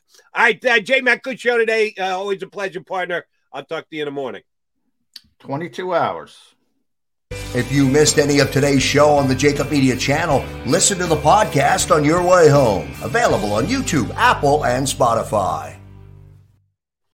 You know how to book flights and hotels. All you're missing is a tool to plan the travel experiences you'll have once you arrive. That's why you need Viator. Book guided tours, activities, excursions, and more in one place to make your trip truly unforgettable. Viator has over 300,000 travel experiences to choose from. Everything from simple tours to extreme adventures and all the niche, interesting stuff in between. So you can plan something that everyone you're traveling with will enjoy. Real traveler reviews give the inside scoop from people who've already been on the experiences you're considering. So you can plan with confidence. Free cancellation helps you plan for the unexpected, and 24 7 customer support means you can travel worry free. Download the Viator app now and use code Viator10 for 10% off your first booking in the app. Find travel experiences for you. Do more with Viator. For the ones who work hard to ensure their crew can always go the extra mile, and the ones who get in early so everyone can go home on time, there's Grainger, offering professional grade supplies backed by product experts so you can quickly and easily find what you need. Plus, you can count on access to a committed team ready to go the extra mile for you. Call, clickgrainger.com, or just stop by. Grainger, for the ones who get it done.